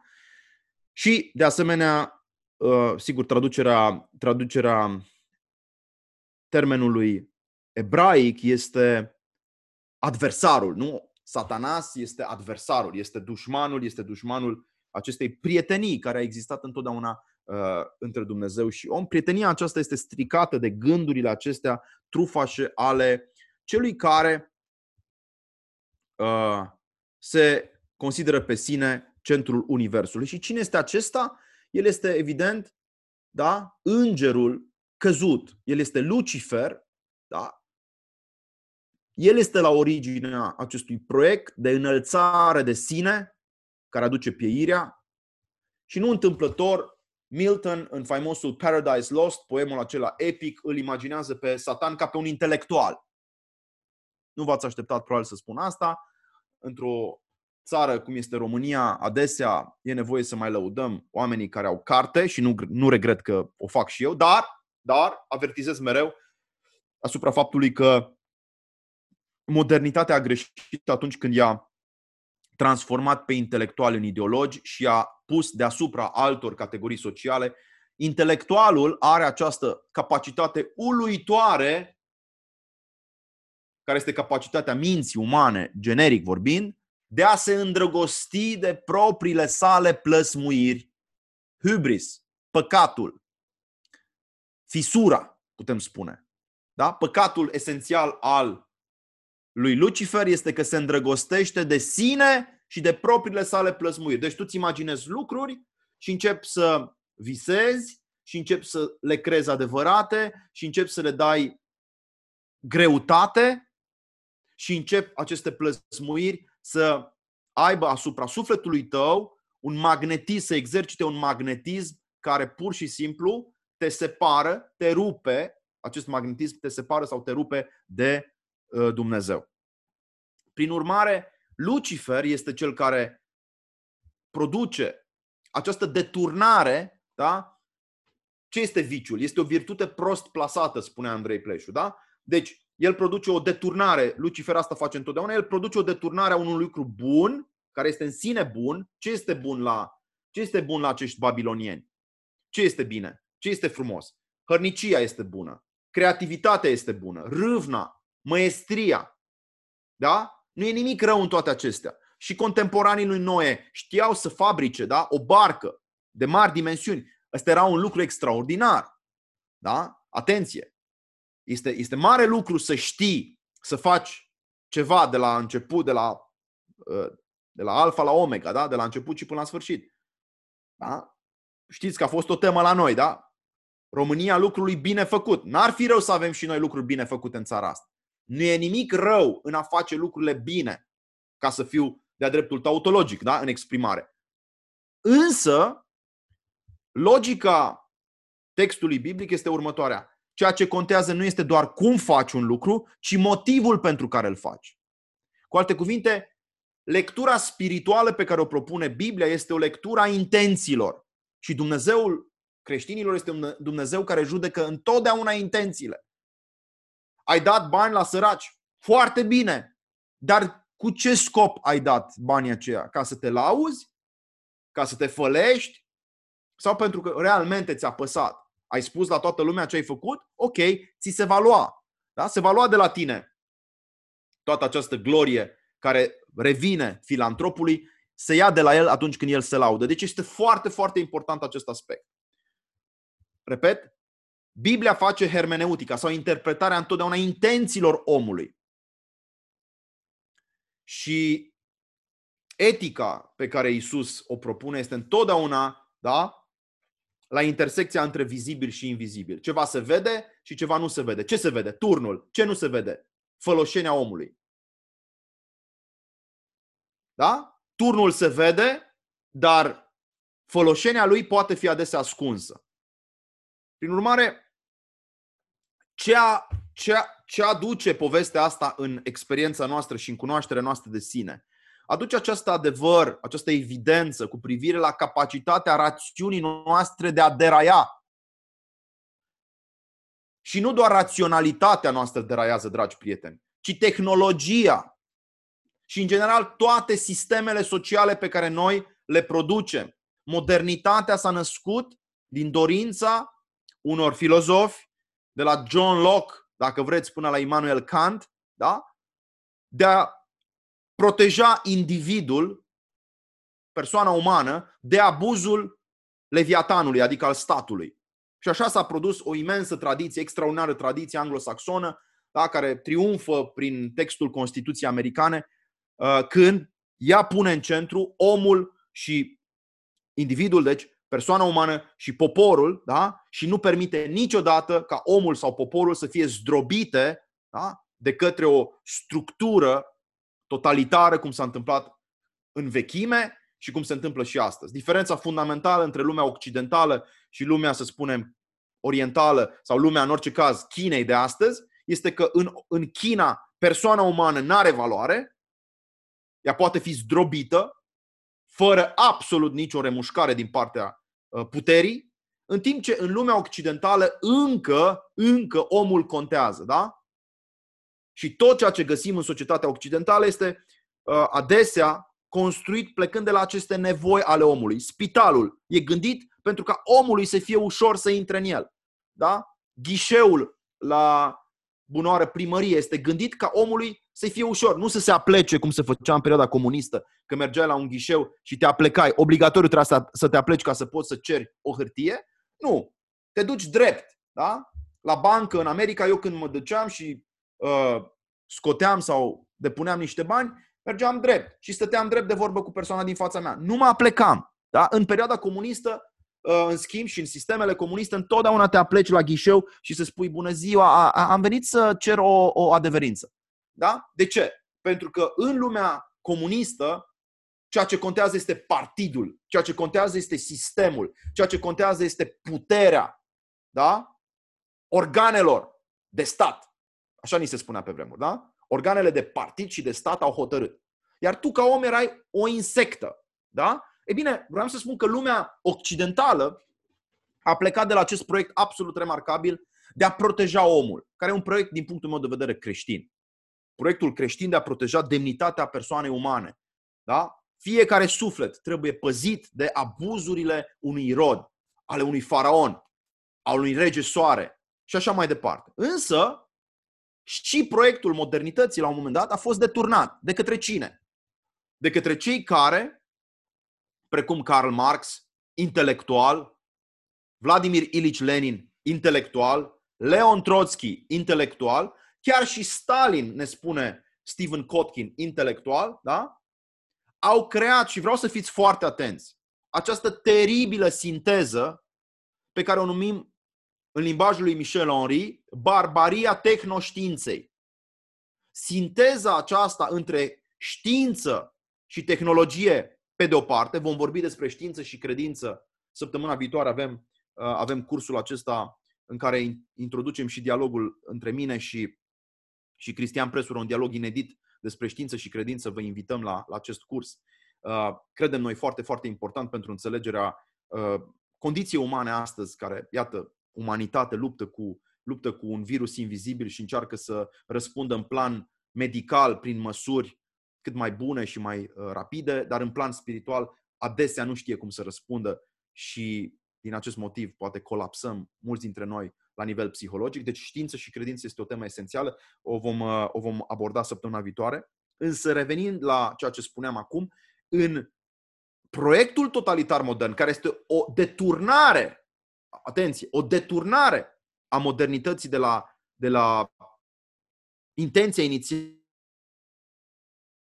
omul și o glorificare, dacă vreți, a rațiunii fără Dumnezeu, a rațiunii atee, în această, repet, fabuloasă sinteză, incredibilă, dar nu în sens pozitiv, da? Ci cu tremurătoare și înfricoșătoare sinteză a lumii comuniste, sinteza între tehnologie pe de-o parte, știință pe de altă parte și barbarie politică pe de altă parte, ce se întâmplă? Da? Se instaurează un nihilism moral, care înseamnă că nu mai există niciun respect pentru valori, da? Și tot ceea ce există este redus la ceea ce se vede, gândirea se transformă într-o suită de clișee, limbajul devine limbaj de lemn și doar, dacă vreți, niște, o colecție de onomatopee, iar cultura echivalează cu ideologia. Ce se pierde în lumea totalitară? Ce se pierde în lumea lui Stalin și a lui Mao Zedong? Ce se pierde?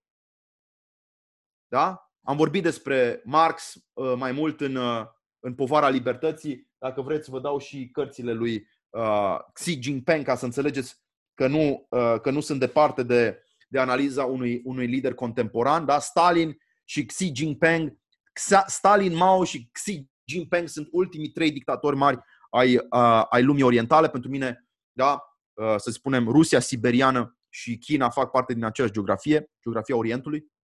Deci, spuneam că în această, în această poveste în care eu includ pe acești uh, despoți și dictatori, ce se întâmplă este faptul că omul, da, omul care se uh, trezește în fiecare dimineață zdrobit de piramida puterii, omul este anihilat.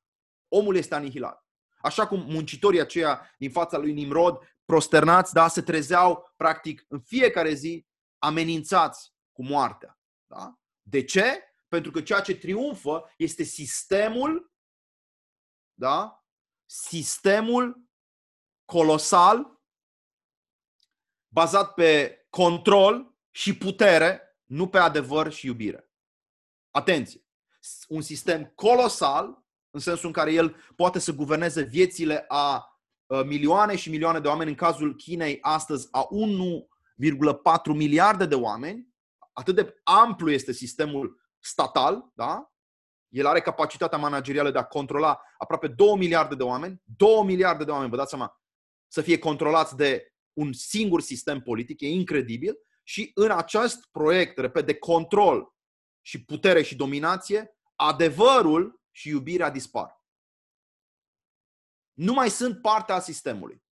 Ceea ce triumfă este moartea, nu viața. Iar ceea ce se întâmplă astăzi cu noi, ca planetă, triumful acesta al bolii și al morții asupra vieții, asupra iubirii, asupra comunităților, asupra familiilor, asupra comuni- comuniunii dintre noi. Pentru că asta s-a întâmplat. Boala și moartea au invadat spațiul firesc, natural al familiilor, al comunităților, bisericile s-au închis, da? Din cauza unui virus care a pornit dintr-o piață. Da? Piețele acestea ale consumului dement au fost deschise pentru ca bisericile să fie închise. Ce este biserica? E spațiul comuniunii. Acolo unde iubirea și comuniunea și adevărul trebuiau redescoperite între oameni în fața lui Dumnezeu, da? acolo virusul a pătruns, simbolic vorbind, da? Pentru ca noi să fim evacuați din spațiul sacru, pentru a asculta de acest Babilon, de, pentru a asculta de acest Babel zdrobitor, totalitar, care este statul. Și dacă statul spune să faci ceva, faci. Pentru că n-ai alte opțiuni. Nu înseamnă că eu uh, îndemn la revoltă, nu îndemn absolut deloc la revoltă, dar vreau să înțeleg ce mi se întâmplă. Și ce mi se întâmplă este mie, ceea ce vi se întâmplă și dumneavoastră, este un lucru foarte simplu. Da? Suntem prinși într-un uriaș experiment social de supunere, de docilitate, care are de-a face cu un colaps al unei paradigme, paradigma globalistă, care a pus în, uh, în prim plan da, succesul material și comercial. Paradigma globalistă a spus nu mai contează națiunile, nu mai contează culturile locale, nu mai contează uh, religia, nu mai contează absolut nimic. Ceea ce contează este să facem comerț cu China cu orice preț. Comerțul este valoarea supremă, este valoarea de schimb.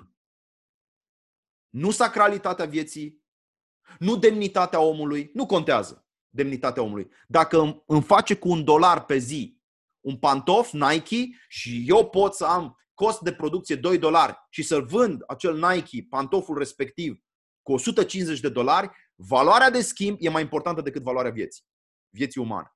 Și asta s-a întâmplat în ultimii 30 de ani. China, care este moștenitoarea proiectului totalitar comunist din secolul 20, în plin secol 21, a reușit prin această neobarbarie, care înseamnă sinteza între tehnologie. Orice om în China care are un telefon mobil este controlat la sânge și comportamentul lui este dirijat, în sensul în care în fiecare dimineață orice om trebuie să citească lucrările comandantului suprem și ale președintelui Republicii Populare, Xi Jinping, 20 de minute. La capătul celor 20 de minute, el va bifa o suită de răspunsuri la întrebările puse de soft și în funcție de comportamentul lui social, dacă este obedient sau, din potrivă, mai puțin obedient, acel cetățean va primi sau nu credit bancar.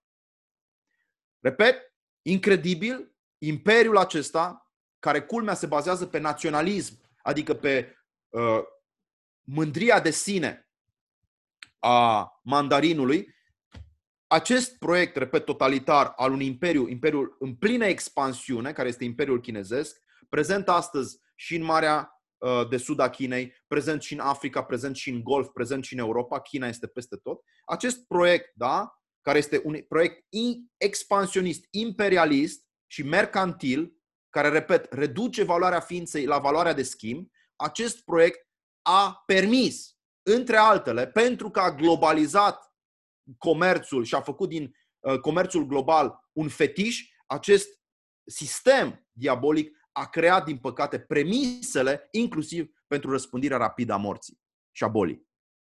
Teoria mea este foarte simplă. De-a lungul istoriei s-au născut proiecte totalitare. Cel mai recent proiect totalitar care seamănă cu un Babilon este proiectul ateu al lui Karl Marx. în lucrările sale, actualul președinte al Chinei mărturisește totala lui îndatorare uh, față de Karl Marx și Vladimir Ilich Lenin.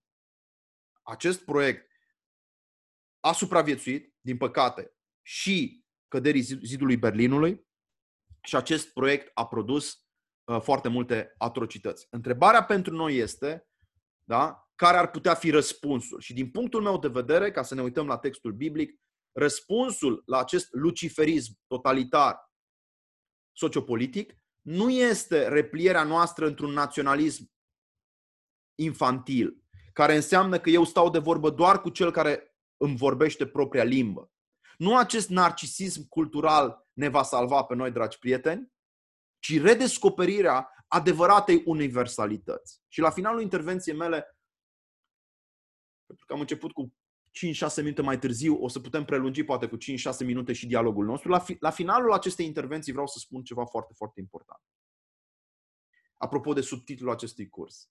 Anume că, din punctul meu de vedere, răspunsul la, pe de o parte, excesele imperialismului care reprezintă proiectul babilonian modern sau contemporan și naivitatea naționalismului care înseamnă revenirea la un narcisism depășit, clar, depășit uh, istoric și teologic, între cele două extreme, să construim un imperiu atotputernic, care, care supune fiecare individ, fiecare cetățean, unui dictat al unui Nimrod sau al unui, unui faraon sau al unui comandant suprem. Între, între proiectul acesta absolutist, pe de-o parte, și replierea măruntă în plan psihologic uh, de tip naționalist, care este, totuși, trebuie să recunoaștem, destul de prezentă și în Ungaria și în Italia, vedem această, această repliere, între cele două extreme, naționali, naționalism pe de o parte și imperialism pe de altă parte, noi trebuie să găsim ca oameni liberi adevărata universalitate. Și calea către adevărata universalitate este pentru fiecare o întrebare acum, nu? Este articulată această cale către universalitate, care e o cale, aș spune eu, mai ales pe verticală, este articulată de un limbaj specific, care este limbajul artelor, al muzicii și al picturii, pe care l-am și folosit în această dimineață. Referințele la Brâncuș sau la Bruegel n-au fost întâmplătoare. Pentru că limbajul lui Brâncuș, da? fie că vorbim despre coloana nesfârșită sau despre masa tăcerii sau despre poarta sărutului, despre pasărea măiastră sau despre acest ou, nu? Uh, al genezei originare, fie că vorbim despre pictura flamandă de secol 16 sau 17, în ambele cazuri, dacă vreți să adăugăm și muzica lui Enescu sau Beethoven, în toate aceste variante, universalitatea este comunicată fără nevoia de interpretare pe care o impune limbajul comun. Pentru că limbajul formelor primare la Brâncuș se bazează pe aceste, pe aceste elemente geometrice, cum ar fi ovoidul sau cubul. Sunt sunt formele primare utilizate de Brâncuș în practic toată sculptura lui. Da? Pentru că aceste forme geometrice sunt accesibile tuturor culturilor. Brâncuș poate fi înțeles și la Tokyo, și la San Francisco, și la Hobița, și la Paris. Și de aceea cred că pentru noi în aceste clipe, când vedem o umanitate practic subminată din interior, subminată din interior și dezbinată profund de aceste afecte, unele naționale sau naționaliste, altele imperialiste. Când vedem bătălia între America și China, care e o bătălie în primul rând pentru supremație materială, când vedem bătălia între Germania și Italia, care este bătălia orgolilor în interiorul Uniunii Europene, când vedem manipulările Rusiei care încearcă să folosească această dezbinare în sânul Uniunii Europene pentru extinderea propriului său proiect imperial, noi, oameni lucizi și educați, vom ști să citim printre rânduri și vom respinge aceste oferte, care sunt ofertele mincinoase ale ideologilor de duzină, vom respinge atât oferta totalitară, cât și oferta, să spunem așa, narcisist uh, narcisist uh, tribală, vom exclude din uh, paleta de soluții atât sistemele birocratice, globaliste, cât și, repet, culturile narcisiste și repliate pe o identitate strict, uh, definită strict lingvistic,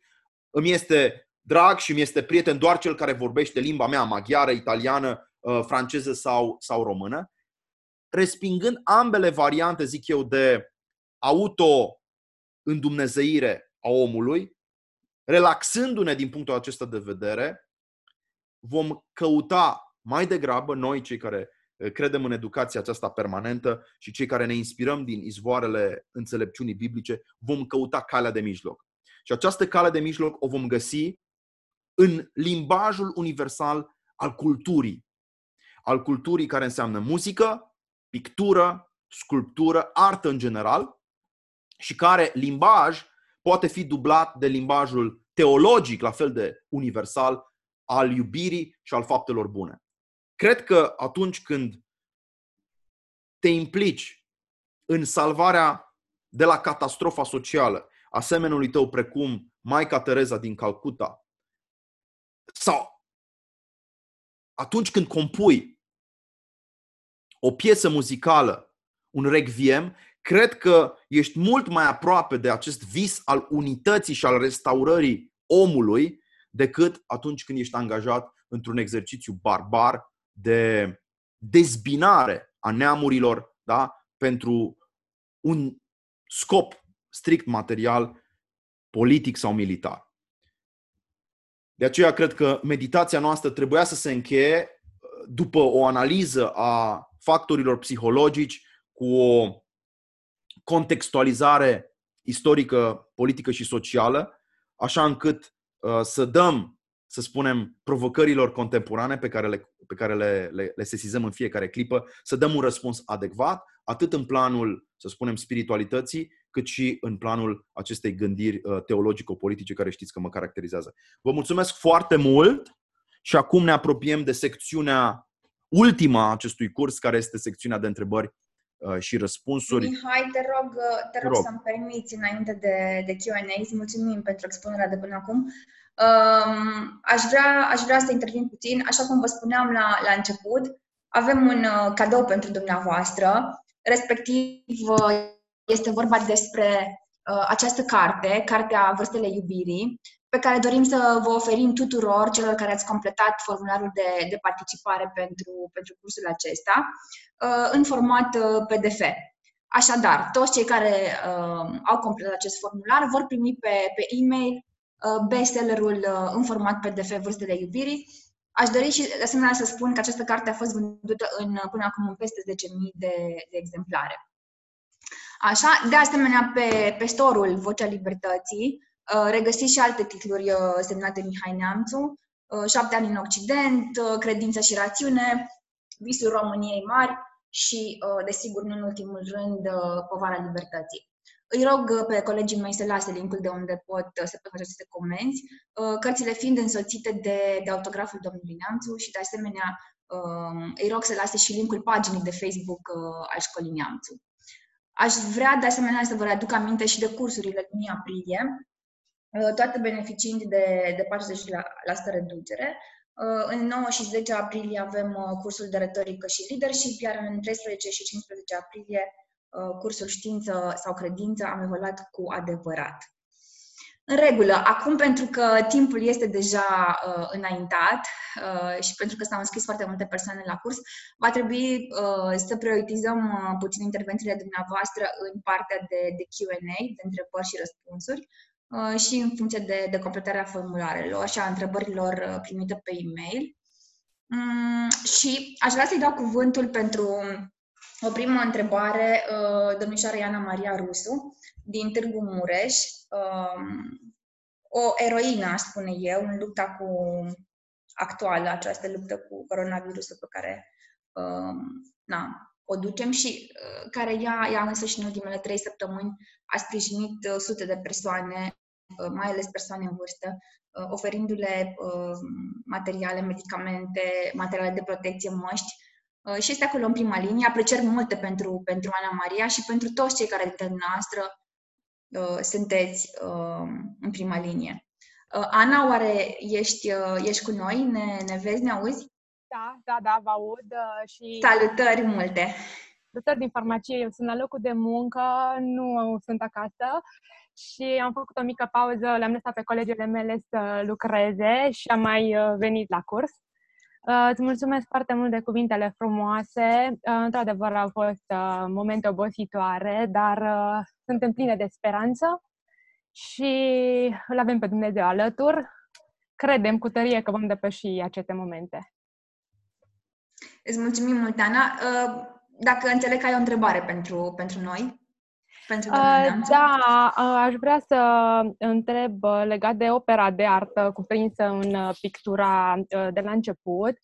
Uh, am sesizat că această operă nu a fost terminată și care este semnificația acestei neterminări în uh, acestui turn Babel, uh, făcând o analogie cu vremurile în care trăim. Ni se spune, mulțumesc pentru întrebare și felicitări pentru activitatea aceasta din, din prima linie. Mulțumesc, domnul Neamțu, mulțumesc. Eu știu că, știu că farmaciștii ca și uh, asistentele medicale sau medicii sunt foarte, foarte vulnerabili astăzi. Mulțumim foarte mult. Revenind un pic la întrebarea dumneavoastră, zice clar aici, în versetul 8, că după ce Domnul le-a împrăștiat, i-a împrăștiat pe aceștia, pe fața întregului pământ, ei au încetat să zidească cetatea. Deci textul ne spune clar că ei n-au terminat turnul, da? Da. Turnul acesta uh, și cetatea, pe cale de consecință, n-a fost terminat ca urmare a acestei confuzii sau acestui amestec a limbilor. Acum noi trebuie să înțelegem chestiunea aceasta și într-un sens mai practic. Gândiți-vă la faptul că se fac foarte multe cursuri de comunicare și noi înșine facem cursuri de dezvoltare personală, cursuri de comunicare, pentru că ne-am dat seama că adesea dezbinarea într-o organizație, într-o familie, într-o unitate. A, ah, iertați-mă că am uitat să dau uh, start la video. Uh, această, această, spuneam, această lipsă de unitate a organizațiilor, a companiilor, chiar a familiilor sau a de ce nu? Putem spune oare și a bisericilor. Lipsa lor de unitate apare adesea dintr-o răstălmăcire a limbajului. Tu spui un lucru și celălalt înțelege altceva. Această neînțelegere între oameni are nevoie de un mediator. Și e nevoie de câte un arbitru care să vină să spună stop joc, da? Și în cazul acesta, arbitru, de pildă la Suceava, da? A fost un general de armată care a venit și a spus voi, medicii, vă certați cu managerii, managerii se ceartă cu medicii, stop joc, venim noi armata între voi și facem puțină ordine și limbajul nostru va fi clar, limpede și univoc. Deci, ce forță uh, are armata? Nu doar o forță militară, ci forța clarității. De asta facem aceste cursuri de, de oratorie și tot timpul eu spun și repet la, până la, la, la obsesie. Claritatea de putere. Eu, primul lucru pe care l-am spus uh, cursanților mei întotdeauna a fost term- învață să termin o propoziție. Vă rog de astăzi să vă uitați la colegii dumneavoastră și veți vedea cât de des, de-a lungul unei zile, colegii noștri, prietenii noștri, rudele noastre, nu termină propoziția pe care au început-o. Deci vă rog, fiți foarte atenți. Oamenii încep o propoziție și nu o termină. Știți de ce? Pentru că n-au gândit propoziția aia înainte. Pentru că ei cred că poți fi spontan. Da? Și tratează cuvintele ca niște onomatopee, adică ca niște sunete care în lumea animală semnifică lucruri, dar ele nu sunt parte dintr-o sintaxă. Ori în lumea om, omului dezvoltat emancipat, inteligent, cuvintele trebuie înlănțuite. Și primul lucru pe care îl învață un copil mic, chiar înainte de a merge la școală, dacă merge la grădinița privată Abbey din Cluj sau la o grădiniță de stat din București, mă iertați, el învață să facă acordul între subiect și predicat. El învață că o propoziție are un subiect și un predicat.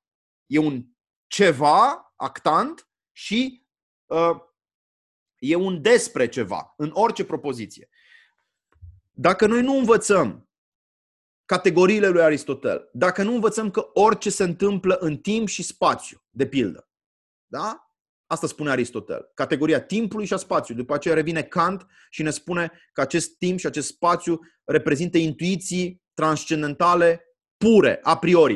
Uh, dacă noi nu înțelegem că e important să creștem o generație de, de oameni, de copii, în primul rând de adolescenți, bine instruiți la școală, dacă noi nu facem filozofie decât în clasa 12 de frică că vezi, Doamne, filozofia ar putea pierde pe, pe copiii noștri. Stați liniștiți că filmele de la Netflix îi pierd pe copiii noștri mult mai repede decât, uh, decât ora de filozofie din clasa nouă. Atunci, ce rezultă este această cacofonie. Iar eu n-am întâlnit până acum, în ultimii 30 de ani, foarte mulți oameni care să conducă țara aceasta și care să aibă capacitatea de a articula propoziții simple, eficiente în, uh, să spunem, productivitatea lor semantică și care să poată fi înțelese de toată lumea. Foarte rar, foarte rar, liderii noștri, mă refer la premieri, mă refer la miniștri, mă refer la președinți, au această capacitate de mobilizare a sufletului națiunii prin cuvânt. De asta spun că Winston Churchill sau Ronald Reagan au fost mari lideri.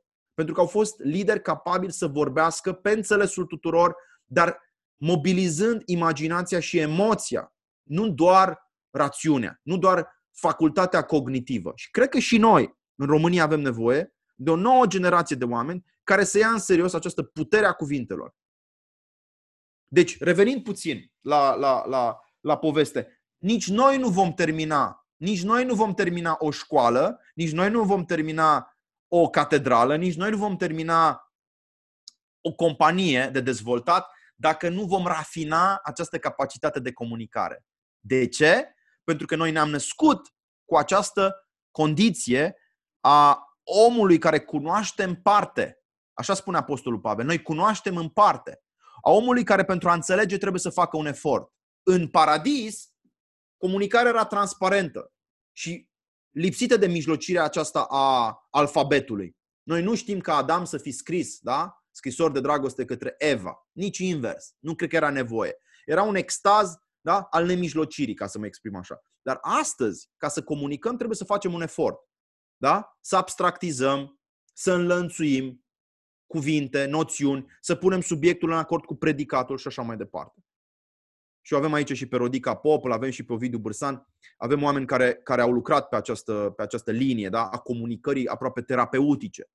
Și cuvintele, să știți că sunt vindecătoare. Cuvintele au această funcție vindecătoare.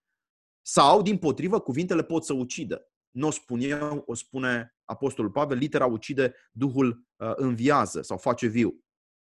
Limba, apoi spune Iacov, uh, Apostolul uh, este, este mai rea decât focul, da? Ea poate să, deci ea poate să creeze un incendiu. O vorbă prost plasată într-un moment nepotrivit poate să genereze un război. Cuvinte nepotrivite au generat războaie între națiuni. Așa că aș vrea să fim foarte atenți la consecințele acestei căderi. Da? Noi am căzut cu toții în, în această lume a pluralismului idiomatic sau lingvistic. Noi cu toții vedem că e greu să înveți o limbă străină, dar trebuie să ținem cont că dincolo de limba în sens da, idiomatic a celuilalt, există un limbaj al celuilalt. Da? Deci, pe lângă faptul că eu trebuie să vorbesc cu un prieten, să zicem, britanic în limba engleză, eu trebuie să înțeleg că el are un limbaj al său, care e al culturii sale. De pildă, vă dau un exemplu. Când am mers prima oară în Anglia, sigur, m-am împrietenit cu mai mulți oameni acolo și în 2001, țin minte și acum, după 9-11, țin minte că de multe ori aveam această formulă abruptă și spuneam, uh, eram studenți, da? și stăteam uh, poate într-o sufragerie până seara târziu, când pleca fiecare la camera lui, da, eram într-un spațiu comun, fiecare mergea în camera lui și îi spuneam unui amic, turn off the light.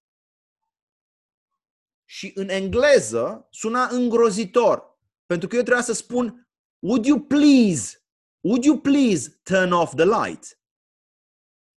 E cu totul altceva.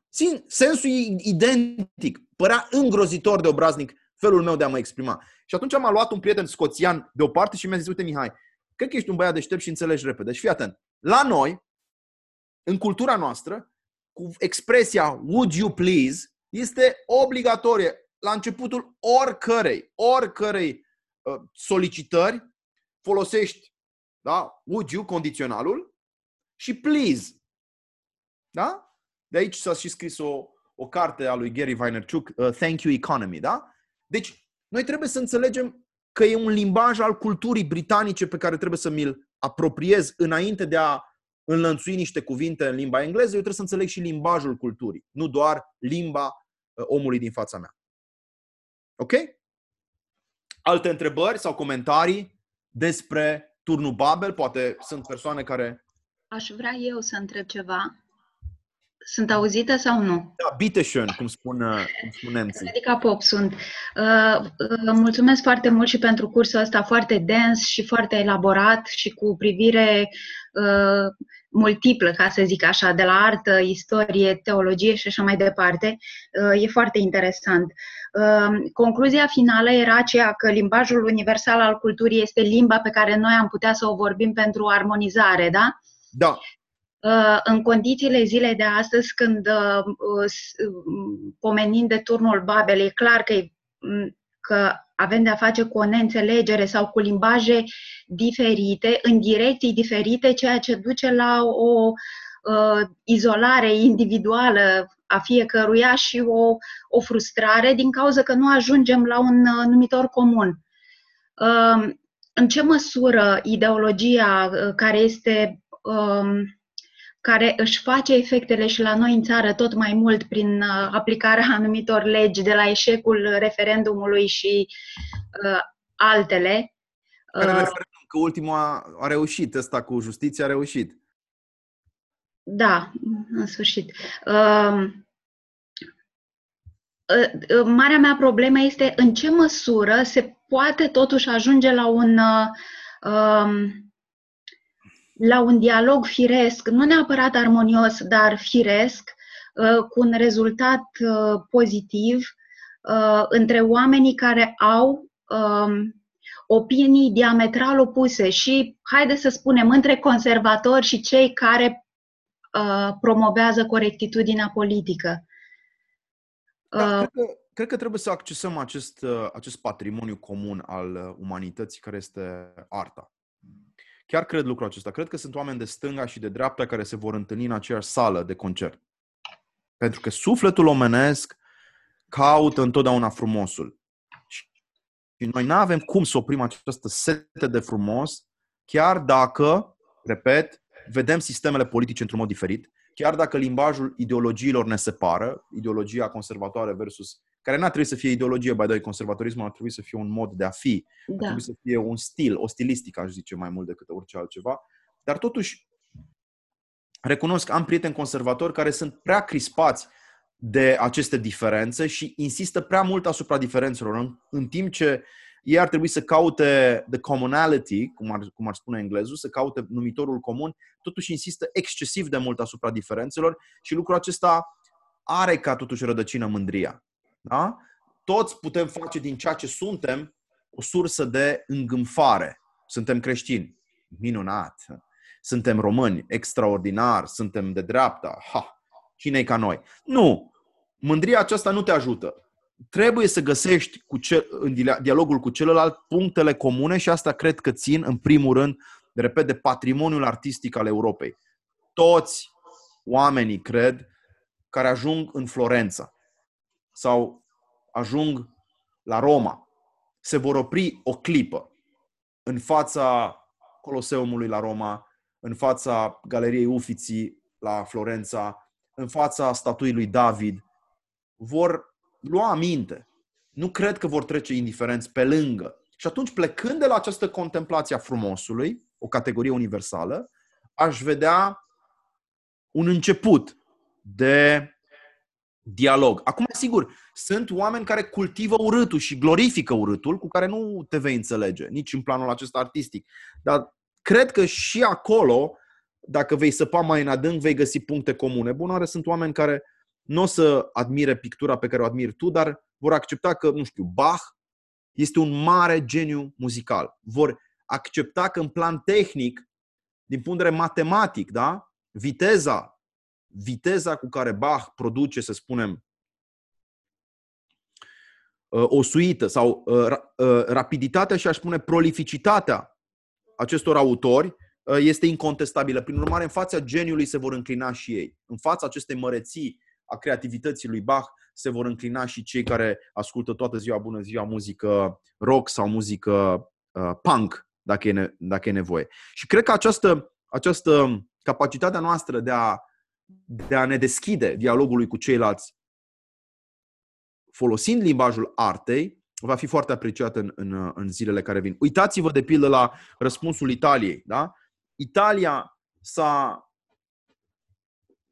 reunit în aceste zile în, jur, în jurul marilor arii compuse de Verdi, da?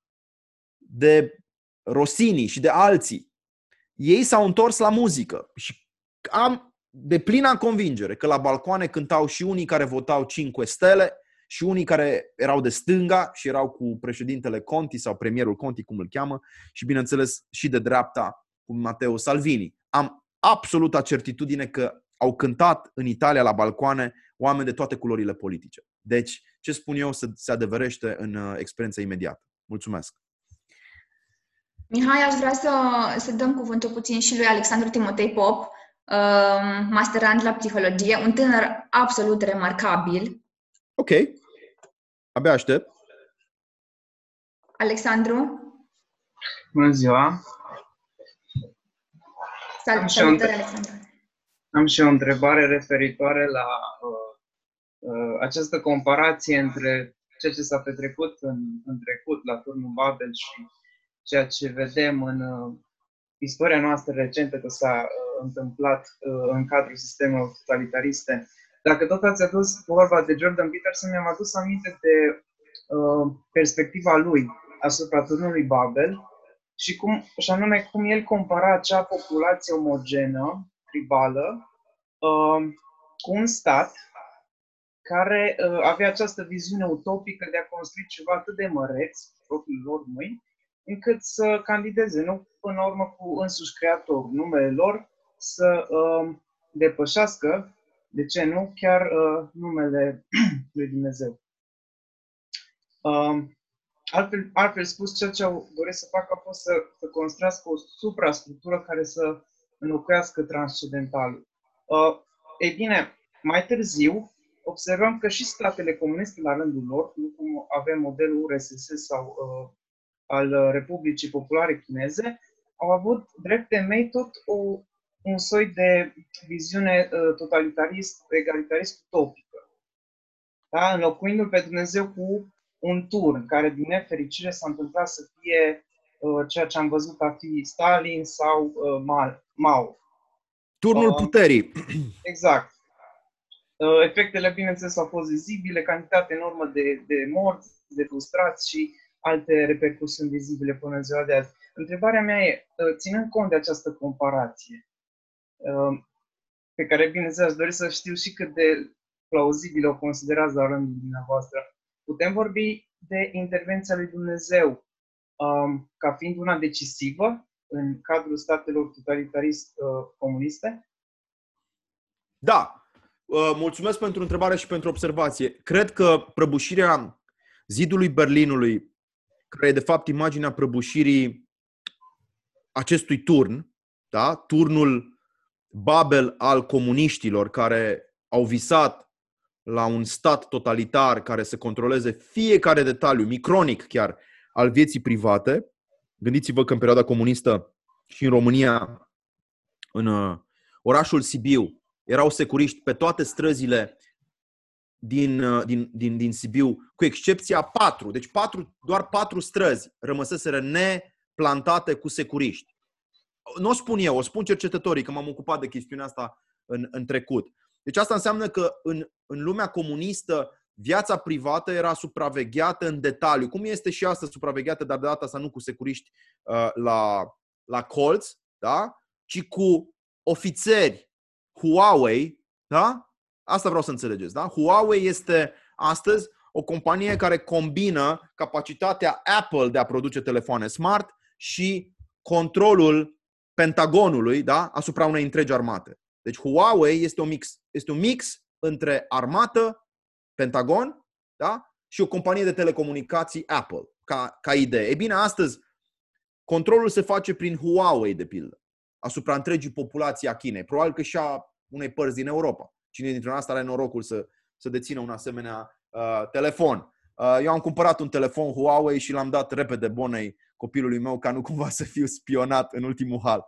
Uh, dar acum e spionată Bona și Bona copilului meu, fetițe mele și probabil că tot acolo ajungem. Dar revenind, cu siguranță, cu siguranță sistemele acestea totalitare care, repet, au, au distrus ideea de spațiu privat și de intimitate și demnitatea persoanei, tratând orice persoană ca pe un obiect, nu ca pe o subiectivitate, ci ca pe un lucru care nu are valoare decât valoare de întrebuințare, nu are valoare intrinsecă decât valoare de întrebuințare, aceste state comuniste s-au prăbușit în lumea europeană și datorită oamenilor credinței. Deci dacă Dumnezeu lucrează prin oameni ca să răspundă Alexandru și să nu bat câmpii, dacă Dumnezeu lucrează prin oameni și oamenii săi s-au ridicat împotriva acestor sisteme totalitare, de la Ioan Paul al II-lea până la Wurmbrand și de la, eu știu, un uh, părinte Popielușco, de pildă, în Polonia, până la Nicolae Steinhardt în România, dacă oamenii lui Dumnezeu au stat drept împotriva acestor sisteme și au prăbușit aceste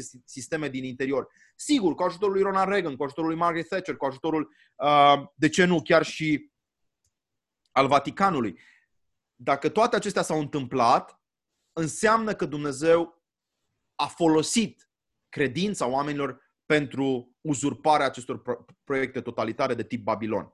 Acum, rămâne de văzut ce se întâmplă în China. Și China, după părerea mea, uh, poate să își vadă începutul declinului plecând de la această criză, COVID-19. Sunt milioane de creștini care sunt persecutați în China și care au uh, îndrăznit să critique deja măsurile Partidului Comunist. După cum știți, Partidul Comunist a izolat la domiciliu medici care au spus adevărul, a persecutat cadre medicale care au vorbit încă din luna decembrie despre nenorocirea din Wuhan. Vom vedea ce se va întâmpla. Credința mea este că Dumnezeu nu va tolera această urăciune, care este, repet, proiect, un, pe care o identific un proiect totalitar de distrugere a omului. Practic, ce înseamnă pentru mine această neobarbarie a tehnoștiinței chinezești. Este transformarea omului într-un robot. De altfel, controlul asupra oamenilor acum se face cu, cu drone și cu roboți. Ori, imaginea fiarei pentru mine este robotul. Să ne înțelegem. Fiara, la propriu și la figurat, nu că robotul e făcut din plastic și din fiare, da? Fiara pentru mine este robotul și această supunere a robotului sau a roboților față de niște oameni obsedați de putere este cea mai înfricoșătoare veste a începutului de veac 21. Avertizez deci împotriva celor care sunt prea îndrăgostiți de tehnologie, atenție mare la această glorificare a tehnologiei, când tehnologia încape pe mâinile unor despoți, cum s-a întâmplat cu Hitler, da? folosirea faimosului ciclon și altor substanțe în, în, în, uh, în timpul Holocaustului și de asemenea când tehnologia a încăput pe mâna comuniștilor, cazul Cernobâl, uh, e vai de noi. E vai de noi. Așa că să fim foarte atenți la această sinteză, la această îmbinare dramatică între știință și tehnologie, mai ales în societățile care, politic vorbind, sunt societăți antiumane. Îți mulțumim, Mihai. Uh, putem să mai preluăm uh, încă vreo două, trei întrebări. Maxim. Uh, maxim. O să rugăm pe, pe Raluca Mitrofan să, să ne facă o, o sinteză succintă a, a întrebării sau a textului de pe chat. O rugăm să facă asta, Raluca. Nu este chiar o întrebare. Observație observație, mai mult un răspuns la un comentariu care a fost făcut mai sus, um, cred că de Raul Bordeanu, care afirmă că ceea ce s-a întâmplat la turnul Babel ar fi o normalitate a naturii umane. Bineînțeles, știm că în natura umană există planificare, organizare, dar ele nu se confundă cu controlul. Noi suntem creați ca ființe organizate, suntem creați ca ființe ordonate, Pentru că Dumnezeu lucrează așa, în ordine, nu în haos. Și de aceea am scris comentariul respectiv. Mm-hmm. Cred că îl poate citi toată da. lumea și nu are rost să-l repet aici. Atât vreau okay. să adaug. Mulțumesc. Aș interveni și eu cu permisiunea dumneavoastră. Go ahead. Mulțumesc uh, mai întâi uh, speakerului nostru pentru expunerea frumoasă și uh, consistentă. Aș veni cu o prelungire a gândului tău, Mihai, vis-a-vis de ce înseamnă Babilonia astăzi și cum o trăim pe propria piele, pentru că haideți să fim cât să poate de, de prezenți în realitate și să spunem că Uh, de fapt, în fiecare etapă a istoriei ne-am confruntat uh, cu oarecare Babilonie, fie la nivel cultural, fie la nivel ideologic, fie la nivel uh, teologic și așa mai departe. Aș vrea să scot în evidență un aspect, și anume faptul că tot ceea ce a însemnat Babilonie și aspect negativ, malefic acolo, dacă dezbrăcăm, dacă o dezbrăcăm de haina mândriei și a trufiei, cred că până la urmă putem să găsim și o chestiune pozitivă în toată această poveste negativă, dacă pot să mă exprim așa. Și mai faptul că orice Babilonie scoate în evidență uh, o cernere a caracterelor. Și cred că asta ar trebui să nu ne scape din vedere. Nu neapărat că ne dorim o Babilonie uh, tocmai pentru a putea să ne evidențiem caracterial în fața celorlalți, dar cu preponderență orice Babilonie scoate în evidență o cernere a caracterelor. Și dacă oarecând în textul biblic ne întâlnim cu eroi de carton care credeau că pot într-adevăr să construiască dintr-o aroganță sau știu eu, dintr-o altă motivație interioară deloc, deloc potrivită și să ajungă până la Dumnezeu cu aroganța lor, e bine, iată că intervine Dumnezeu și aici mulțumesc celor care au făcut uh, remarca, intervine Dumnezeu și echilibrează lucrurile. Eu cred că până la urmă orice Babilonie se rezolvă cu o providență. Suntem, cred că, încă la stadiul de a, de a pleca capul în fața neputințelor noastre, chiar dacă am ajuns în era tehnologiei, chiar dacă am uh, progresat din multe puncte de vedere, încă plecăm capul în fața neputințelor. Și cred că ar trebui să ne privim uh, unii pe ceilalți uh, cu mai multă încredere și în același timp să reușim unii față de ceilalți o cunoaștere mult mai profundă, nu una superficială. Evident, și prin comunicare, și prin uh, relația noastră sau comuniunea noastră unii cu ceilalți și a noastră tuturor cu Dumnezeu până la urmă. Mulțumesc foarte mult pentru gândurile de astăzi și dacă e Babilonie, uh, înseamnă că trebuie să privim spre noi și să vedem cine suntem. Dacă nu e Babilonie, ci e comuniune, înseamnă că suntem în regulă. Mulțumesc tare mult! Mulțumesc tare mult! Cred că proiectul nostru este proiectul acesta de a construi uh, Ierusalimul, cetatea păcii. Și, bineînțeles, mă refer aici la, la inaugurarea unei realități eschatologice încă de pe pământ. Și asta se întâmplă, spune Augustin, prin prietenie, prin iubire, prin uh, camaraderie, prin solidaritate. Când între doi oameni este restaurată relația care a fost marcată de păcat și pacea guvernează, să spunem așa, simțirile lor, când dragostea și pacea este peste doi oameni, deja avem un mugure, spune Augustin în Dechivitate Dei, un mugure al Ierusalimului Ceresc. Există, deci, pentru noi, aflați, cei, cei aflați pe pământ, șansa de a construi încet încet o realitate, spuneam, eschatologică, adică care ține de, de, de, de viacul viitor, încă de, încă de aici.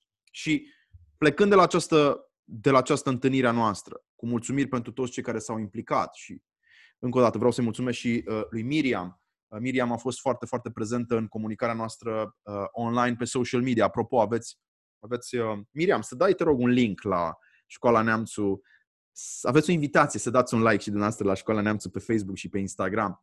Uh, pentru, pentru implicarea de asemenea a Esterei sunt foarte recunoscător, pentru implicarea Ioanei și Alinei sunt foarte recunoscător și a tuturor de altfel. Uh, Eliza a fost uh, de asemenea din, din Botoșani, a fost foarte, foarte prezent în acest proiect și va, va rămâne alături de noi, cred.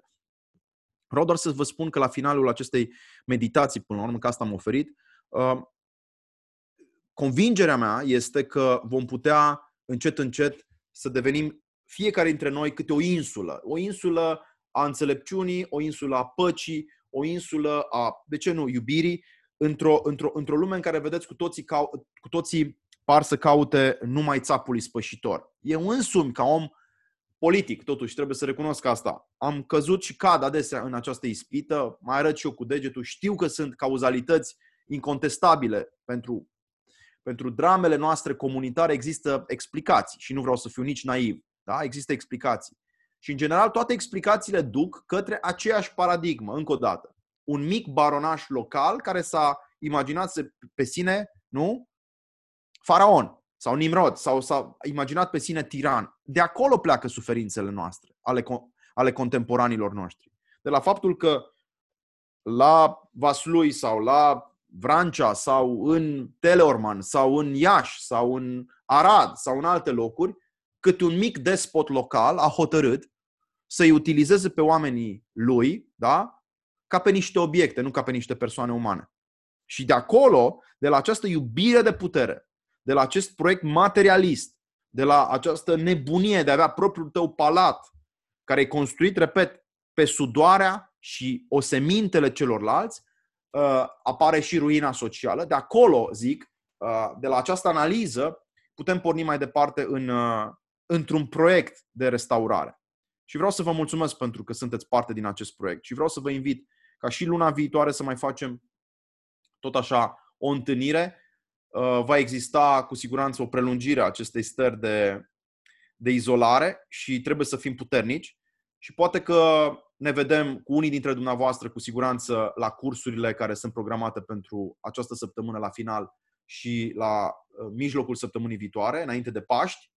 Credem că e important să ținem aproape Uh, și înainte de Paști, iar după Paști cu siguranță vom mai avea uh, întâlniri uh, de acest fel, întâlniri deschise care pot fi accesate de pe orice loc din, din orice loc de pe Mapamond. Mulțumesc tare mult!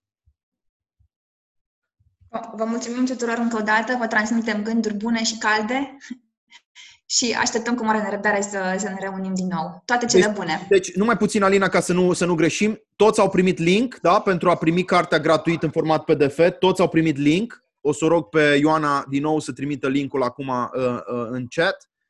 Toată lumea va primi, sigur că da. Înțeles bine, nu? În 24 de ore primesc cartea gratuit. Cei care doresc autograf uh, mai încolo. Mulțumesc tare mult. O zi excelentă în continuare. La revedere! Doamne ajută! La revedere! Salutări tuturor! La revedere! La revedere! La revedere! La revedere! La revedere! La revedere! La revedere! La revedere!